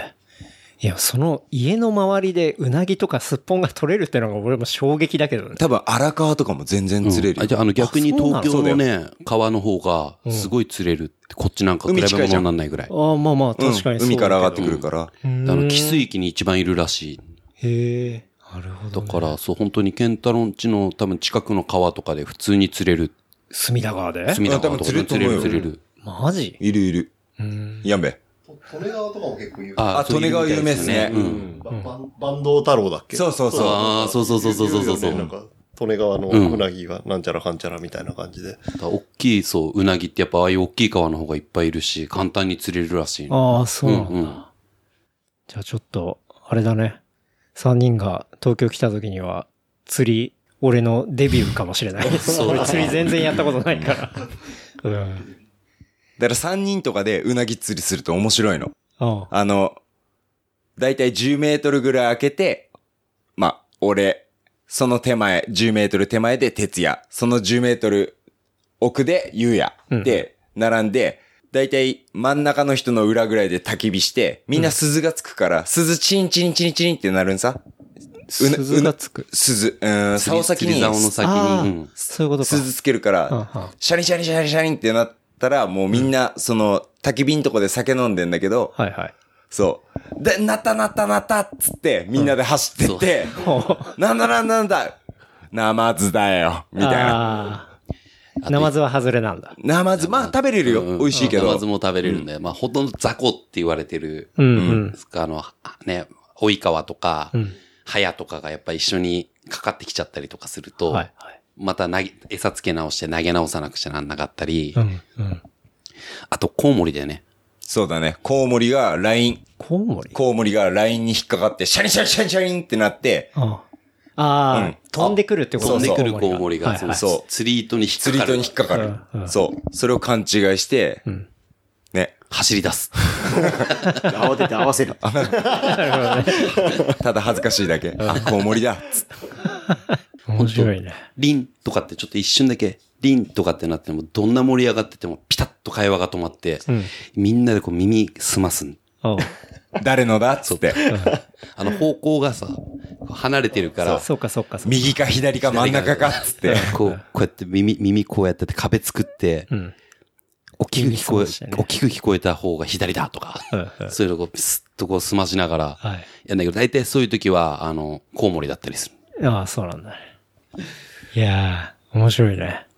じゃあでも、結構今後もそしたら、あれだ、今はハマってるものあるけど、またいろいろやりたいもんが変わるかもしれないみたいな。そうだね。釣りの対象が結構変わるから、うんそうね。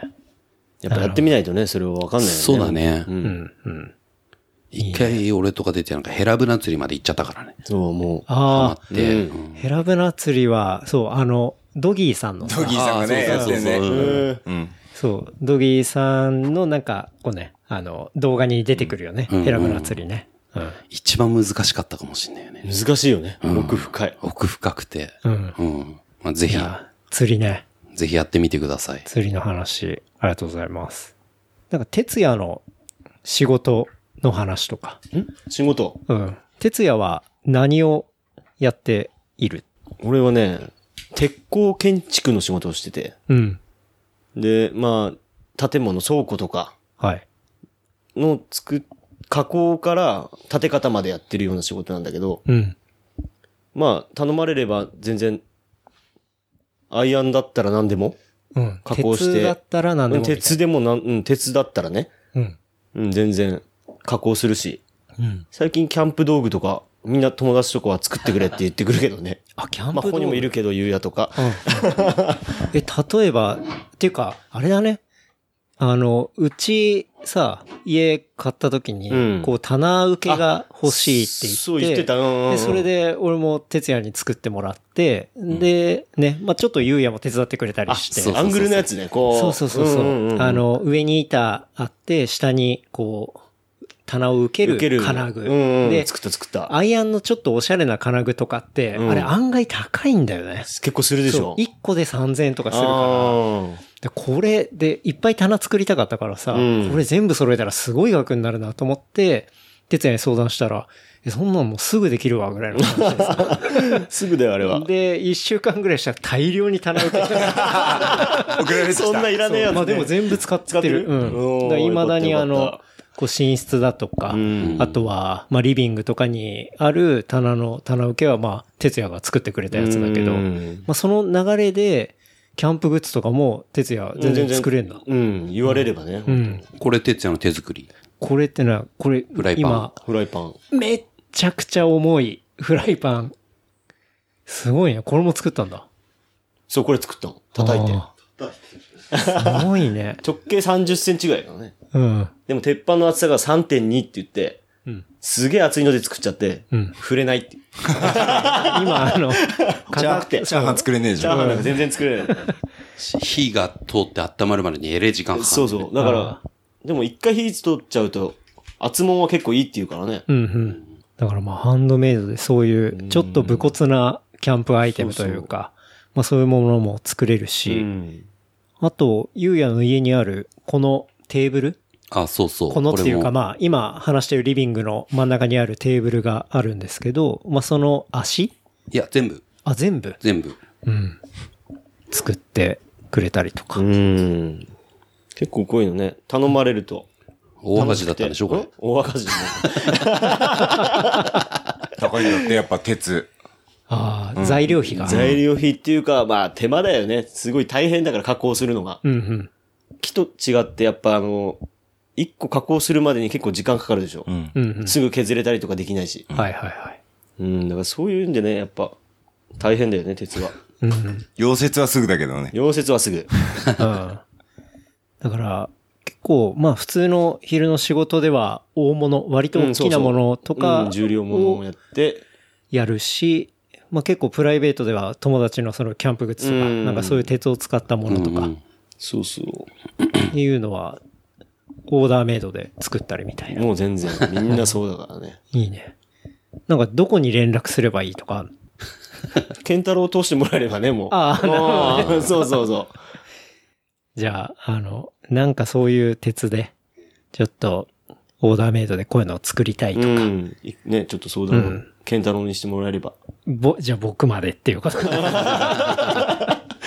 そうね。いや、実際、本当に、棚受けとかも多分、普通に買うよりは、かなり、なんて言うんだろうな。まあ、ちょっと安くできたりするかもしれないしね。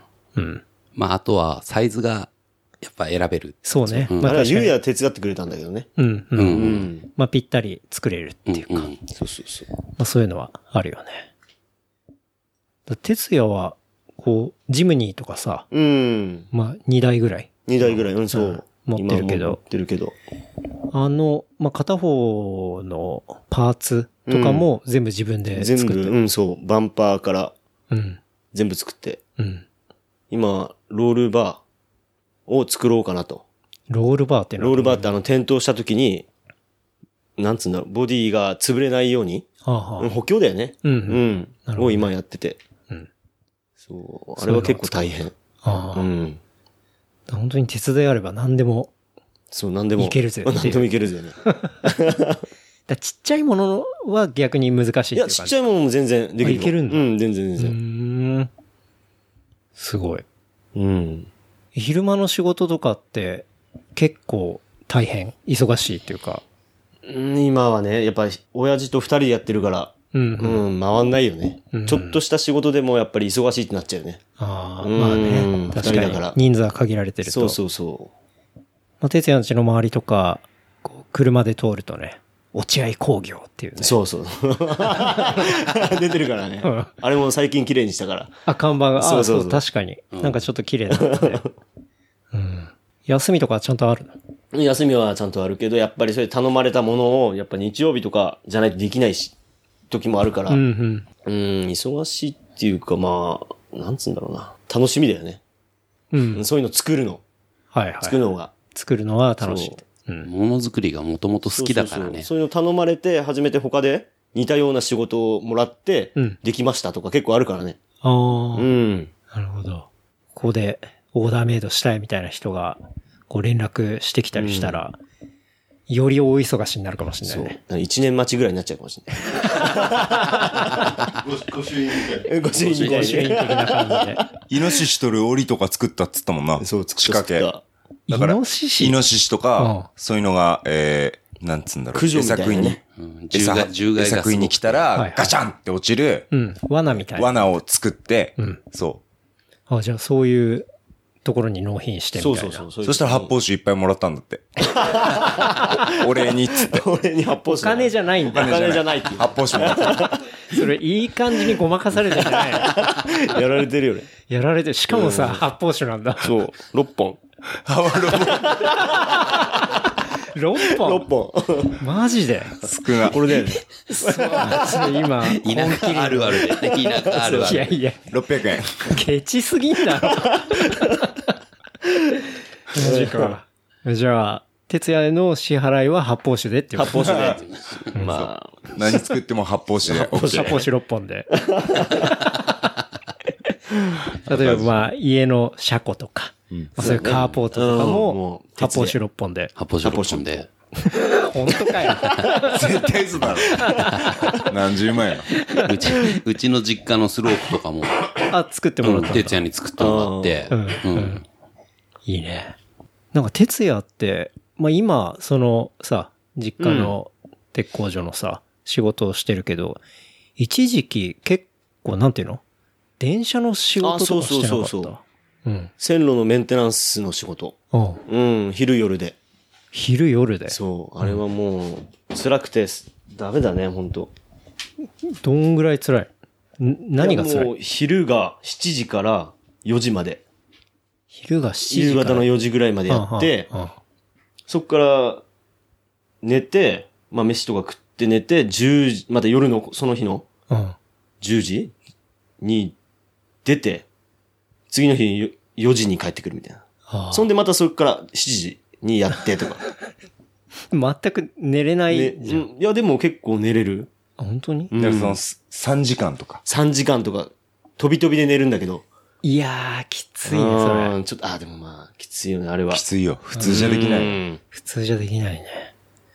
え、それ、まあちょっとやってて、もうやっぱさすがにきついからっつって、まあ今のやつに戻ったそう、やっぱ今。今はもう、親父一人で年だし、うんうん。うん、後継ごうかなと思って。なるほどうね。ん。うん。なんか一時期トロッコ乗ってたこともあったよね。あー、乗ってた乗ってた、トロッコ。うん。なんかあの、それ沼尻じゃね。いや、沼尻じゃなくて。沼尻じゃなくて。なんかあトンネルの中でそうトロッコ乗ってって。トンネルの中で、あー哲也東武鉄道がの、そうそうそうそう。おー、下請けで。そう、哲也がトロッコに乗って、こう、暗闇を駆け抜けてる、なんか動 画、まさにトロッコ乗ってる時に携帯で動画撮ってて、撮ってた撮ってた。なんかその動画 LINE で送られてきたんだけど、トロッコとかってもう本当スーファミのドンキーコングで しか見なかっそうだね。いや あれはね、本当にちょっと俺も感動したんだよね、初めて乗ったた時は。うんあれとかすごいなと思ったけうど、んあ、それも線路の。線路の、結構いい経験して、う。うんん。仕面事白だかっったたんね、だあれはあれで。あれもね、びっくりしたからな、動画見た時。ゆうや見たでしょ俺も見た。日本にあるんだと思ったもんね。トロッコってあるんだみたいな。トロッコって本当にあるんだと思っうん。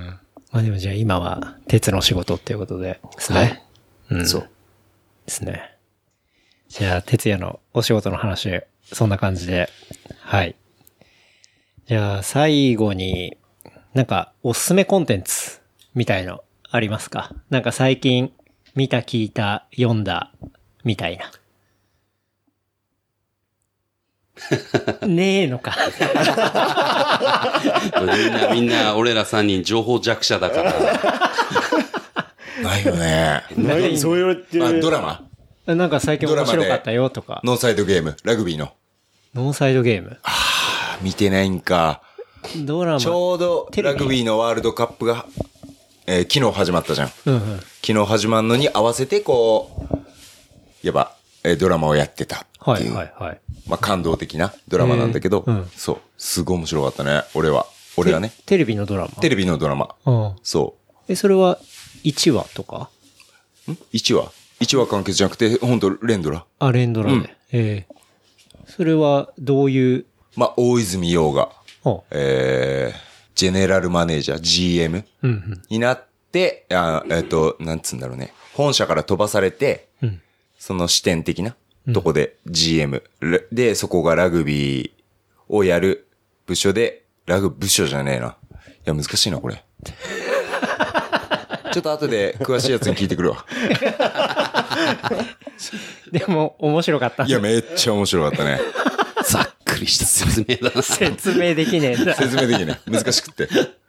哲也なんか最近ネットフリックスのなんか宇宙の映画にハマってたじゃん。ああ、あれはね、宇宙の映画。宇宙のやつ、名前全然覚えてないんだよね、そ ういうの。名前すらわかんない。あんだけ俺に勧めてきた勧めたよね。。でも全然哲そうい也うがの。相対性理論の話し出したからね。もうなんか5次元とかね。え5次元の、 ?5 次元、 ううん、ん、5次元。俺も何言ってるか自分でもわかんないの、その5次元なんて言ったことないから。まあ、わかんない よね。そういうのを振り返って。ひどいよね。ひどいなじゃあ本当わかんないね、本当何にも情報ないんだけど。そう、あのー見ててわかんないっていう。だけど一応面白かったんだよっていうのをちょっと、えしかも、ネットフリックスの宇宙のやつって、なんかまあまあいろいろありそうだし。あるでし ょ。他なんつっにた。っけな忘れちゃったよね、もう。うん。何つったっけ なんじゃ、俺見なかったのよ。見てない結の局見てないんだよ。ああえ、ゆうやもタイトルは覚えてない。タイトルも俺も覚えてなくあて、あなんかあの、釣りの帰りに、千葉から帰ってくるときに、もう、二人とも、丸二日寝ないで釣りしてん、帰ってきてる途中だから、うんなんか上ごとのように話しながら帰ってきた時だったから、はいはい全然お互い内容が入ってこなくて、んただなんか哲也が宇宙のなんか、なんかにハマったなみた いな。ちょっとあ の、宇小事件の話でもしてみっかと。ああでもまあ、それ面白かった。ちょっとじゃあ、後でリンク送って。うんうんわかったうんしたら、あの、小ノートに小ノートにそうんこれでした。これです。貼っとくんで、はい。ゆうやは。じゃあ、じゃあ、ちょっと、 どっちもないみたいなんで、ちょっとあの、冒頭に話した、うん。ワークマンの面かぶりやけ、はい。面かぶりやっけ面かぶりやっけを、んその、去年、うんその、健太郎と話してて、うん。まあ、ね、なんだっけ、メルカリで売れたから、おう今年もちょっとやってやろうかなと思って、うん。それを出た瞬間にうん、何着か買って、お、いっぱい買ったんうだ。ん、買っ。て、まあ、小出しで出してやろうかなと思ったら、うん。ワークマンって絶対にん再販しないんだよね。あああ、なんかそういね、うの出したやつを再販を絶対しない。どんなに人気があっても。はいはいですげえワークマンって硬派だなと思ってたのに、そのメンカブリアッケが去年バカ売れしたから、なんか第2弾みたいな感じでおその再販のルールを破って。破って、今度おしゃれ路線で、こうツートンカラーみたいな、はいはい。ちょっと本当におしゃれな、ななんて言うんだっけ、そういうパーカーのこと。あのラックみたいな。あのラック、あのラックパーカーを出しやがって、で意外と俺が買った方が、は去年すごい人気の、一昨年か、人気のカラーだったのに、はい。 それよりいいのが出ちゃったから、なんか売れなくなっちゃって、なるほどね。いっちぱょい買っとったの今に、。そう、在庫を抱えてるんで、はい。それ一着、あれ誰かやったよね、あの読者プレゼントあ、みそうただいねな。。うん。のやつで、まあ第2弾、はい視聴者プレゼ ントで、この新品の未使用ベージュ色っていうの、ベージュ色やっけ。のあのラックパーカー。渋いな、色が。これけど去年ね、一番人気のカラーだったんだって。そうね。そう。確かに。すりえる。 3L。あ、じゃあ、3L はじゃあ俺自分できるから、うん 2L、あ、まだあるんだ。ううん2着、ん。 3着あってあと。おう 余っちゃった。売れなくて。で、なんか1個はね、そのワークマン純正じゃなかったんだよね。あ、そうなんだ。去年、その某ワークマンで、んその、まあ、今風にかっこいいけど、ディグリに行ったら、うん。なんかあの、あって、うん。で、買ってきて、うん。おあの出したら、メルカリに出したら、うんなんかちょっといろんなアンチコメントが入ってきて、ほううんで、よく見たらワークマンのじゃなかったっていう。ああ、そうなんだ。そうそうそう。だから多分売れるからそこのワークマンも別のやつを入手、ああ、入荷してうんうんこう並べたんじゃねえのかなって。うんうんじゃあ実際純正ワークマンではないやつもあったと。で、でも、まあ、ゆうやが買ってるその、ツそう、今の L と 2L かのやつは、これはもうワークマン純正なんで、はい。まあこれを、水木さんが欲しがってますけど、 じゃあ 3L は、 3L はじゃあ、水木さんに水木さんに渡して、はいで、プレゼントします 2L がプレゼント。そう、2L はプレゼントっていうことで、はもらえるのこれ。どうい。ぞ。もらえるって ことですね。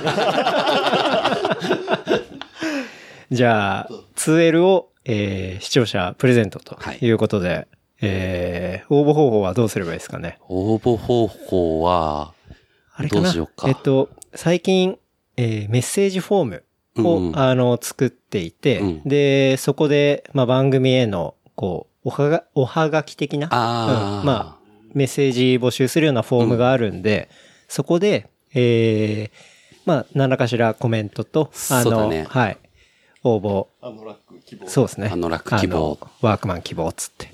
これ大丈夫なんかなプレゼントとかしちゃってワークマンに訴えられたりしないんかな大丈夫でしょ大丈夫か。大丈夫だと思 う。まあそれかあの前澤さん方式で、ツイッターで、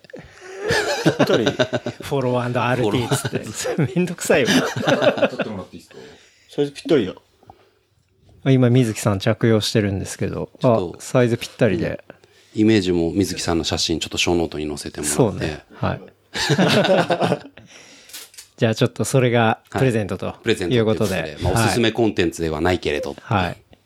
じゃあメッセージフォームからはい。応募いただければとはい。いう感じですかね。お願いしします。はい。うん。裾も絞れるし、しかもこれ、あの、焚き火でもいけるみたいな話で、そう要そうそうは耐火なんだよね。そう、もう全部100%面でできてるから、んこう火花が散っちゃったりとかしても、あの、普通のやつはとろけちゃうのが、とろけないよっていう。ってことだよね。はい。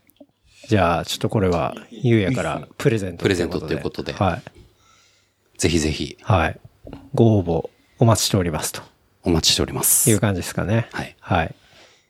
なんかコンテンツおすすめとかあったりするえなっんと、か、最近は、ちょっとね、あの、 会社の試験勉強が忙しくて、あ、そうなんだ。うん、ちょっと全然本も読めてないし、うんテレビも見てないし、みたいな、ほどちょっとあれなんだけど、試験勉強って何の試験勉強なんかまた新しい資格とか。そう、メンタルヘルスマネジメントっていう、メンタルヘルスマネジメント。うん。まあ俗に言うメンヘラ検定っていう、ほまあ、要は、んあの、3種類あって、う。うん。だっけセルフケア、うん。ラインケア、うんで、マネジメント、マネジメントの一番上のマスターコースか、うんうんうんっていう3つがあって、んそれを、あのーまあ、どんな試験、勉強かっていうと、要はあの、部下の心の病気はいはい。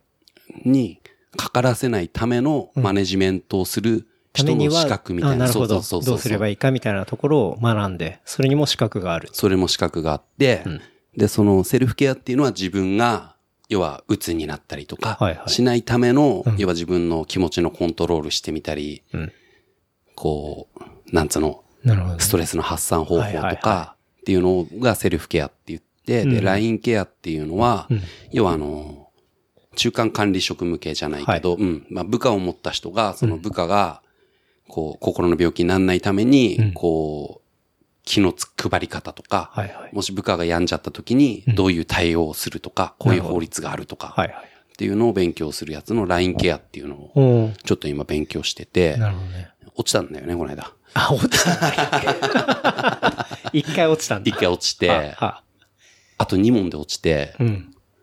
で、あと2で、問で合格だった。そうだからまあ、それ、もうちょいってことね。もうちょいで、まあその試験がまた来月あるから、ああまあ、結構じゃあ、それちょ忙しい。ちょっと今、追い詰められてる感じでう、んじゃあまあ、その資格が取れれば、まあ、建造も10円ハゲができないっていう。間違いない。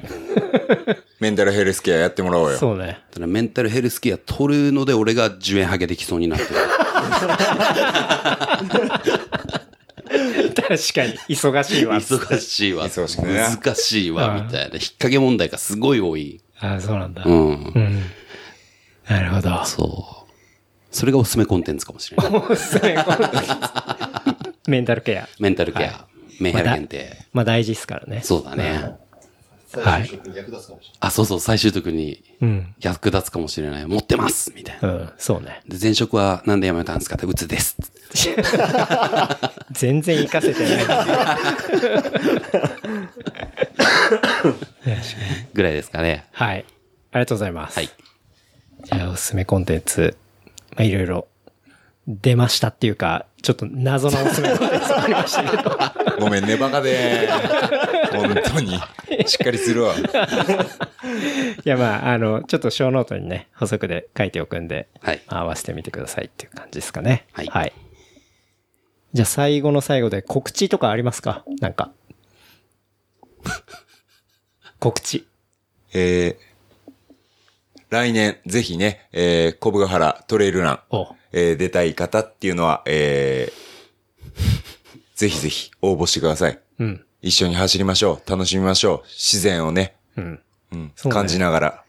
なんかすごい大きな大会ではないんだけど、まあ、やっぱり北関東の山ってなんかちょっと違うなっていうか、うん。なんかすごい野生味あふれるコースっていうか、そうそうそうそう。そういうところを感じたし、まあさっき言った神社とか、まあその周りとかも面白かったりするんでね。そうですねでしかも来てくれたらね、うんこの秘湯クラブのメンバーの、そうまあ、健三哲也優也が、あの、漏れなく、そう。こう、おもてなしすると。いや、つうか、人クラブね、ぜひ一緒に温泉行ってくれる方、ぜひぜひ一緒にね、あえー女性優遇され るんで、あ、そうなん だ。ユニフォーム支給とか、ユニフォームね。はい。ノイユって入ったユニフォーム支給、 確かに脱ぐ のに。そう、支給されるんでう、んぜひぜひ一緒に、はいえー温泉巡りしましょう。はい。はい。以上です。ありがとうございます。なんか他ありますか告知は。大丈夫ですか締めろ。告知はないんだけどね。うんまあ、ぜひぜひ、あの、お茶屋工業。お茶屋工業。お茶屋工業出ました。家、哲也の、ね、基礎とかうん。あ、基礎じゃなくてなんだ、うんフレーム柱っていうの。そう上物だよね上物って言われてるのとかは、はい。かなりもう間違いない仕事をすると。間違いない仕事をすると思うんで、本当かね。まあ、発泡酒6本じゃね、ちょっと。うん、八本白。たもだ、ちろん、ポンでもはう難しいけどっていうね。正規なお見積もりと、 はい。素早い対応と、はい。クレーマー以外に対するアフターケアと、 クレーマー以外な。クレーマー以外に対するアフターケアと、はい。まあまあ、きしっかりやってくれるんで、ちょっと、締めは社長が、はい。いや、本当うーん、鉄に関することだったら本当何でも、受けますんで、はい。よろしくお願いします。はい。はい。ありがとうございます。ありがとうございます。だよね、ダメだよね。閉まりましたね。閉まりまし締たま。りが悪い。いや、閉まった、閉まった。 じゃあ最後ちょっと、水木さんに、そう、総括いただきたいから。 総括。し締め合戦みたいになってる。半分寝てたのに。い や、まあ、あそうですね。栃木、まあ、なかなか、用事がないとなかなか来ないっていうとこもあるんだけど、まあ、山あり、川ありで、いいとこなんでね、いろいろあ遊びに来れる人はどんどん来れば楽しい思い出ができるんじゃないかなと思うんで、また来年、その、そうですね、小部ヶ原高原トレイルラン、まあ、私も含め、で、出ようとは思うんで、冷やかしがてらく来る方も大歓迎なんで、みんなで遊びましょうってぐらいですかね。閉まりました締まりましたね。 うまい。ね。 ありがとうございます。はい。 じゃあ、ちょっと事務連絡させていただきます。えー番組の感想、フィードバックは、ハッシュタグ、レプリカント FM、ハッシュタグ、レプリカント FM までいただければと思います。あとはメッセージフォーム、えー、ショーノートに貼ってますので、こちらも合わせて、えーメッセージ、あなたのメッセージをお待ちしてますという感じなんで、よろしくお願いします。で、話した内容をまとめたショーノートは、レプリカント .fm、レプリカント .fm で、えー今話したトピックスとかですね、まあ、深く見ることできますので、こちらも合わせてよろしくお願いします。はい。という感じですかね。じゃあ今日は、まあ、早朝のレースから始まり、えー、まあ収録まで、長い一日でしたが、えー、健三、哲也、優也、そして、水木さん、えーどうもありがとうございました。ありがとうございましありた。がとうございましとうありがとうございました。た。とっても楽 しかったです。はい。ありがとうございますあ。りがとうございます。それではまた来週。